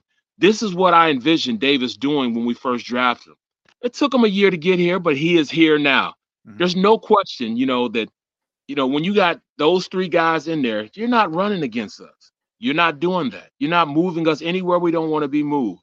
And with the way he's playing, the way um, you know, that Carter's playing, and Fletcher Cox, you know, drinking that concoction he's drinking or whatever he's the fountain of youth or whatever he's got going on, it's it's going to be hard for you to really do things up front against this Eagles team. And then you know the linebacker position is a lot better than I thought they was going to be. Yeah. You know, mm-hmm. Morrow and, and you know, and also Dean are playing well, uh, which yep. really shocked. These guys are playing well. So this defense, once they get that secondary, you know, locked down and stop playing musical chairs, you know, because injuries just just killing us right now, we could have a really special defense. Do you think Slay's lost a step? No, mm-mm, mm-mm. they just they just can't use them the way they want to use them right now. Slay is just as much. Slay comes to playing defense against. They hate him because he's so talented. He still got that step. They just haven't used him like they used him last year. He did. He he travels every once in a while with uh the best receiver. You know, usually they try to. They can't really do that because you know Josh Jobe has been playing. You know, and and and at this point he's not he's not ready to be a full-time starter. He can come in and spell you, but he's not a full-time starter right now. So it's, it's really hard for them to run a defense that they want to run. It's really mm-hmm. hard for them. Barrett, what do you do? And I'm not going to say stop. What do you do to contain this Miami offense, man? I, I mean, what McDaniel's drawing up, Tua, the Cheetah, uh, Mostert. I mean, they, they, they're running wild on everybody here. What do you do to slow this thing down? tough because you got to think about this. You know, they already have a game plan against playing too deep. When you play too deep, you try to rally around, you know what I'm saying, and, and keep, you know, the cheetah from getting behind you. But when you do that, they move them around so much in motion and line them up in a slot. They they don't get let you get an accurate beat on where he's going to be, which makes it hard to double team him or, or or bracket coverage him. So I mean, I think the best thing they can do is play a matchup zone. It mm-hmm. becomes your zone, latch onto them. so you can't play too high also because then they run the ball against you. And Mostert's just as fast as the cheetah. So it's really hard, you know, and I want to see how they're going to do that against Tua. I mean, do you light them up? You, you know, you send a blitz. They're going to have to blitz him and just hope that whoever ends up with the cheetah and Waddle, um, he's not open instantly, so Tua can get him the ball. It's almost like you got to play, you got to play tight on them, but not let them run away from you. So it's to be hard, you know. But I, I mean, as far as talented, you know, the guys up front got to be a major, major difference. And and Davis, even when you're not getting there, you got to use your size to knock balls down, crush the pocket and knock balls down. You know, it's not necessarily t- um, going in and tackling Tua or sacking Tua. It's more so getting your hands up and stopping those those um those uh passing lanes and clog them passing lanes up so he can't see over or he can't just get the quick pass out to those weapons that he has. Hey, what's your assessment of Brian Johnson so far as a play caller? He's learning. That's all I'm gonna say. He's learning. You know, I mean, he, I mean, he showed great sense of what he needed to do against the Minnesota Vikings, where he said, "All right, you, we're not gonna pass it. We're gonna run the ball. You're gonna drop all these guys out." And I was shocked because we didn't do it against the Jets because that's what the Jets did. Yep. They dropped. They dropped everybody, and and and so all right, you beat us, Jalen Hurts. You know what I'm saying? But instead, he didn't run the ball. And we're talking about a defense is ranked 29th in the NFL. How do you not run against a defense? You know why? And I thought I told you it was a double-edged sword. Because they had four DBs that were out. Yep. Yep. And oh, we're gonna use our weapons against, we're gonna pass the ball, pass the ball. And you totally didn't use our biggest strength, and that's our offensive line teeing off on them, especially with the starting right tackle not being there. Let's tee off on them. Let's hit them in the mouth and let's play some run football. I mean, we'd have won the game instantly then. You know, it, it wouldn't have been close because we're teeing off, we're going forward, and we'll wear them down, and it wouldn't have been close then. You know, so I, I just think that he, he he had a great call against Minnesota, but he dropped the ball against the Jets. Yeah, and Barrett, you, you pointed out we were talking about this earlier. Like if you're Driscoll and you see that he's struggling in pass protection, man, exactly see what it looks like at least with running it you know a little bit heavier i'm sure you know you you guys much prefer run blocking than pass blocking you're on the attack it just didn't make any sense Bro, rob i'm gonna say this it's almost like me cussing 14 runs with a running back Yep. in the game. Yep. That is a travesty. That's like cussing me out. Mm-hmm. We ran the ball 14 times, Yep. a running back against the Jets, which defense was ranked 29th on stopping the run. Hmm. I almost threw up in my mouth, bro. I can't believe that. I can't believe it You kidding? Are you kidding me? Hmm. I was so man, my clothes wasn't touching me nowhere. I was hot as fish grease, man. 14 times. I get mad thinking. I get mad thinking about it. Uh, I haven't got a hottest fish grease in a while. I needed it, man. It Oh, was, it's man. been a long time. It's been a long time. That's awesome. That's ridiculous. Fourth, Uh, man, we got we got a running back that that you know can easily get hundred yards and Swift. Mhm. Easy. You know what I'm saying? I agree with you. I, I, I, I, I, I Yeah, it's it's it's it- you know what it, it felt like the old Andy would lose his mind sometimes. Andy Reid run like crazy, get back to run. I mean, pass like crazy, get back to running it, and everything would straighten itself out. It had the same feel to it. It really did. It absolutely did, you know, and and it didn't make any sense. And I'm surprised that the offensive line didn't go over there and cuss, um, cuss him out. I mean, tell- yo, man, what's going on? Yo, hey, come on. I mean, Kel just cussing about that the week before. The week before, He was. and then you drop the ball the next game. AB, they used Swift in a running a running uh, uh, uh, feature 28 times in one game. But I've said for a guy like that, you keep him running that 15, 18 range touches. And I don't necessarily mean just runs, but touches, period. Because you look at the damage he can do once he gets in open space. I don't want to see them overuse him. Now, there's games where you're going to have to ride him, but I think if you can keep him right in there, that 15, 18, 20 touch, that's a perfect number for him and can still be very effective in his offense. You're absolutely right, D Gunn. You're absolutely right. But I tell you what, this last game Yeah. didn't have to take a shower at all. Yeah. Boston Scott shower at all. They didn't sweat because they didn't run the rock, bro. You know what I'm saying? Come on, man. I mean, they didn't have to. They didn't even have to take a shower. They went, took their pads off, and got straight into their street clothes because they did not run the ball. You know what I'm saying? They didn't even take a shower. All they had to do was brush their teeth and, and got on the bus. No, that's nasty. Yeah. Yep. Barry, you're getting a lot of love from the friends in the chat. Uh, they love seeing you, my man, and, and we we love we love spending some time with you. It's awesome, and you, and by the way, you're crushing it, man. Uh, you're doing a great job on NBC Sports Always. Always. Philadelphia. Uh, you know, and, and looking good. He's he's GQ. Uh, but you can check him out on on Twitter and X at B Brooks seventy two NBCS. Barry, so tell me everything you're involved in pre and post there, and what else? You got other stuff going on as well. First huddle from six to six thirty on NBC Sports Philadelphia. I do Eagles pre game show for for NBC Sports Philadelphia, but I also do on the weekends. I do college football. This weekend I will be in Cincinnati. I Bearcat. All That's in that game Saturday. Be on a twelve well, twelve o'clock Central Time. So Okay. yeah, All right. I had, to, I had to remind I had to remind him who I was, Rob, when I talked to him this morning. I, you know, just to make sure he didn't forget my name and stuff. See, I'm just Oh, saying. Man. just What do you call you, Daryl? Uh, I think he called you Daryl. Darren, Yeah. Yeah. Darren. Dennis, I mean not Dennis. Derrick. I mean, what are you talking about, man? All right, Brooksy, you're the best, man. It, it's good seeing you as always, my friend. All right. Be good, bro. Take care, B. All right, brother. Thanks. I said, Uh, "What's up?" I, I, I, Yeah, we we we all the best, pal. All Will do. best. He he is a a great human being, man. That's my guy, Barrett Brooks. Uh, always give great insight. So I needed a fish grease reference. We hadn't had one in a while, D Gunn. So we got one. We missed the Um, out out out though. We didn't get the out out out. Yes. Uh, all right. So let's uh let's do some birthdays. We do have time to do birthdays. Word. All right. We'll start uh, with Zac Efron, actor. Uh, been in a ton of stuff. He is 36 years old. He's got a wrestling movie coming out next. Uh, he looks all jacked up in it. Uh, Jean Claude Van Damme is uh, 63 today. Is Jean Claude. Uh, Chuck Berry, the great guitarist, singer, uh, rocker. Beethoven.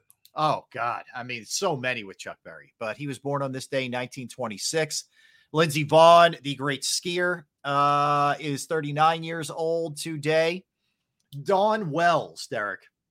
Dawn Wells, Mary Ann Yeah. from Gilligan's Island. Mary Ann and Ginger were were, were the uh, the two on the island there. Uh, Peter Boyle, Yep. Peter Boyle, the actor, good actor, born on this day. He's Philadelphia guy, born on this day, 1935. Peter Boyle. George C. Scott, very intense actor, played Patton, uh, born on this day, 1927. Uh, Erin Moran, who played Joanie in Happy Days, uh, Yep. passed away, unfortunately, but she was Mm. born on this day, 1960. Uh, Ne-Yo. Ne-Yo is 44 years young today. Uh, Pam Dawber, who played Mindy in Mork and Mindy uh, alongside Robin Williams. Martina Navratilova, the great uh, tennis player, is 67 years old today. Mike Ditka, Ditka, he is Iron Mike. 84. Jeez, Ditka's 84 today. Uh, Joe Morton, the actor, is 76 years old today. Thomas the Hitman Hearns, Yes, the sir. Motor City Cobra D Gunn. He is 65 today. Champion in five different weight classes. He was a bad, bad man, Thomas Hearns. Uh, Wynton Marsalis, the great musician, is 62 years old One today. of the best trumpeters ever. Incredible. Whole family is is, is scary talented. Hmm. Uh, Freida Pinto, the uh, the actress, is 39 years old today. Alex Cora, Alex Cora of the uh, the Boston Red Sox, 48 years old uh, today. Terance Mann, we talked about him earlier. He is still a Clipper. Apparently, he is the the the eye, the apple, one of the apples of Daryl Morey's eyes, but he's still uh, he's still a Clipper. He's 27 today. Jonas Cespedes, the uh, old baseball player, is 38 years old today. Chuck Lorre, uh, big time TV producer, is 71 today. Guy you know very well, Derrick. Forrest Gregg. Forrest Gregg is uh, Yes, born on this day, 1933. Yes, indeed. Great Packer player and coach as well. That's all I have for birthdays. What else do you have? Uh, let's see. Uh, Howard Shore, composer, uh, did hit hit the did all the hit scores for the Lord of the Rings trilogy. Um, is seventy seven. Uh, Klaus Kens- Kinski, um, who born on this day in nineteen twenty six, Wrath of God. Few he was he did one hundred thirty films in a forty year career. Whoa, over one hundred thirty. Wow. Uh, Bristol Palin, the daughter of Sarah Palin, Mhm. uh, she's a public speaker. She is 33 on this day. Uh, let's see here. Who else we got over here? We got uh, Willie Horton, the former major league outfielder, um, is 81 today. Wow. Uh, former NBA player Derrick Coleman, 33 today. Uh, Rachel Nichols, uh, ESPN and, and, and other Where platforms. she is now, but yeah, she yeah, Yeah. formerly ESPN. Yep, yep. She's 50 today. Okay. Um, Arliss Howard, great actor, played Full Metal Jacket, uh, The Last World, Jurassic Park, 69. Former Virginia Tech football coach he was there from 87 to 2015. Frank Beamer, 77 on this day. Okay. And uh, Calvin Lockhart, who was an incredible actor, uh, was born on this day in 1934. He was in the movies Cotton Comes to Harlem and Let's Do It Again. Okay. All right. Good. Good list. Good list there. Yep. Uh, of birthdays. All right. Movies. Uh, 2013, 12 Years a Slave. Yep. Uh, we got a couple great ones out of the shoot. Uh, West Side Story was 1961. Sir. Uh, no, phenomenal. Um, and a couple that was uh, remade not all that long ago. Uh, West Side Story, but anyway, uh, Zombieland 2019, Woody Harrelson and crew. Uh, The Ring 2002, Escape Plan, good movie. Hmm. 2013. It's really all that caught my eye from the movies. You had you had other. Uh, yeah, the Carrie the Carrie remake. I love the original movie. The Carrie. original's great, yeah. the remake was came out in 2013. I think this was the second of the movie, which was a good movie called Maleficent. Um, uh, this one was Mistress of Evil, came out in 2019. Uh, the remake, Rocky Horror Picture Show. Let what? Let's do the time warp again. 2016 and 2014 Finders Keepers. Okay. Okay. Yep. Uh, yeah. So a couple things uh, on um, Julio Jones. Uh, he he was asked. I don't know. It's hard to know exactly what the context is, but it seems like he was asked a lot of questions about how much do you have left in the tank, and he was basically like, "Let's revisit that question, but you guys will wait and see." So Julio's Julio's not uh, short on any confidence. I, I will tell you that he's ready to Well, roll. The question, the questions are valid. I mean, Mm-hmm. You know, you've been sitting out here all this long. You've been on four different teams in four years. You're 34. So I mean, it's, those are valid questions. You played nine, 10, and 10 games the last three years. It's a valid question. Uh, but you're right. I like to see. I would like to see his facial expression when he answered the question. Yeah. Was he offended by it? Did he find it humorous? You know, along those lines. But I mean, those are those are valid questions. Well, eh, they are. That's the thing. I mean, I, I don't, again, I'm not saying he was in any way, shape, or form annoyed or whatever, but he shouldn't be if he was, because that's it's real. I mean, you're 34 years old. You weren't with the team to start Yeah. the season. Yeah. You're right asking that question.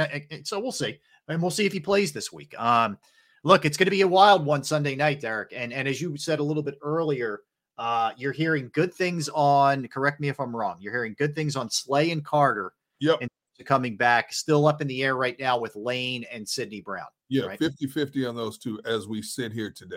Yeah, certainly need them both, man. That's for sure. But I, I would, I would think, and we'll get more into this. We have Chris Franklin joining us tomorrow uh, from NJ.com, but we'll get Chris's take on all this. But I would think, I would think the game plan's got to be keep the ball away from from two in that offense and try to run the ball as much as possible. But Got you.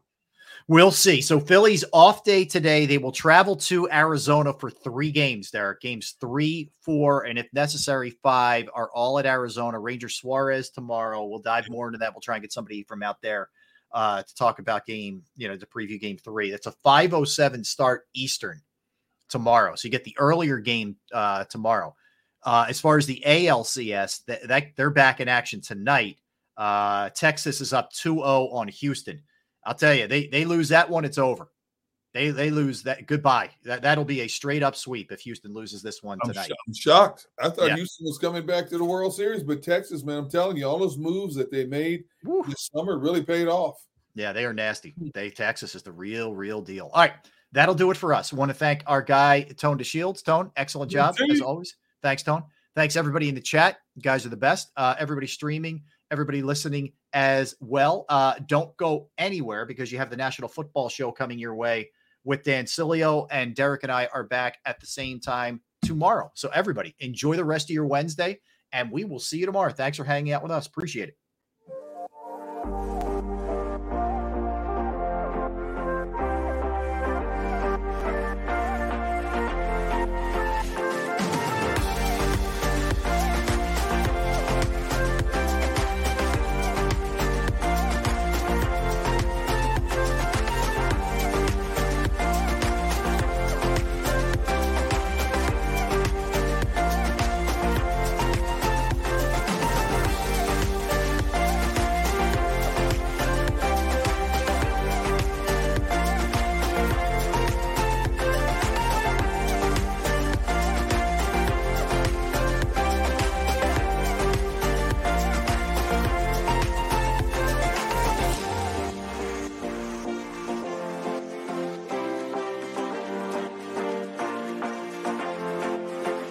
Parker, our purpose is simple. We want to make the world a better place by working more efficiently, by using more sustainable practices, by developing better technologies. We keep moving forward. With each new idea, innovation, and partnership, we're one step closer to fulfilling our purpose every single day. To find out more, visit parker.com/purpose. Parker, engineering your success.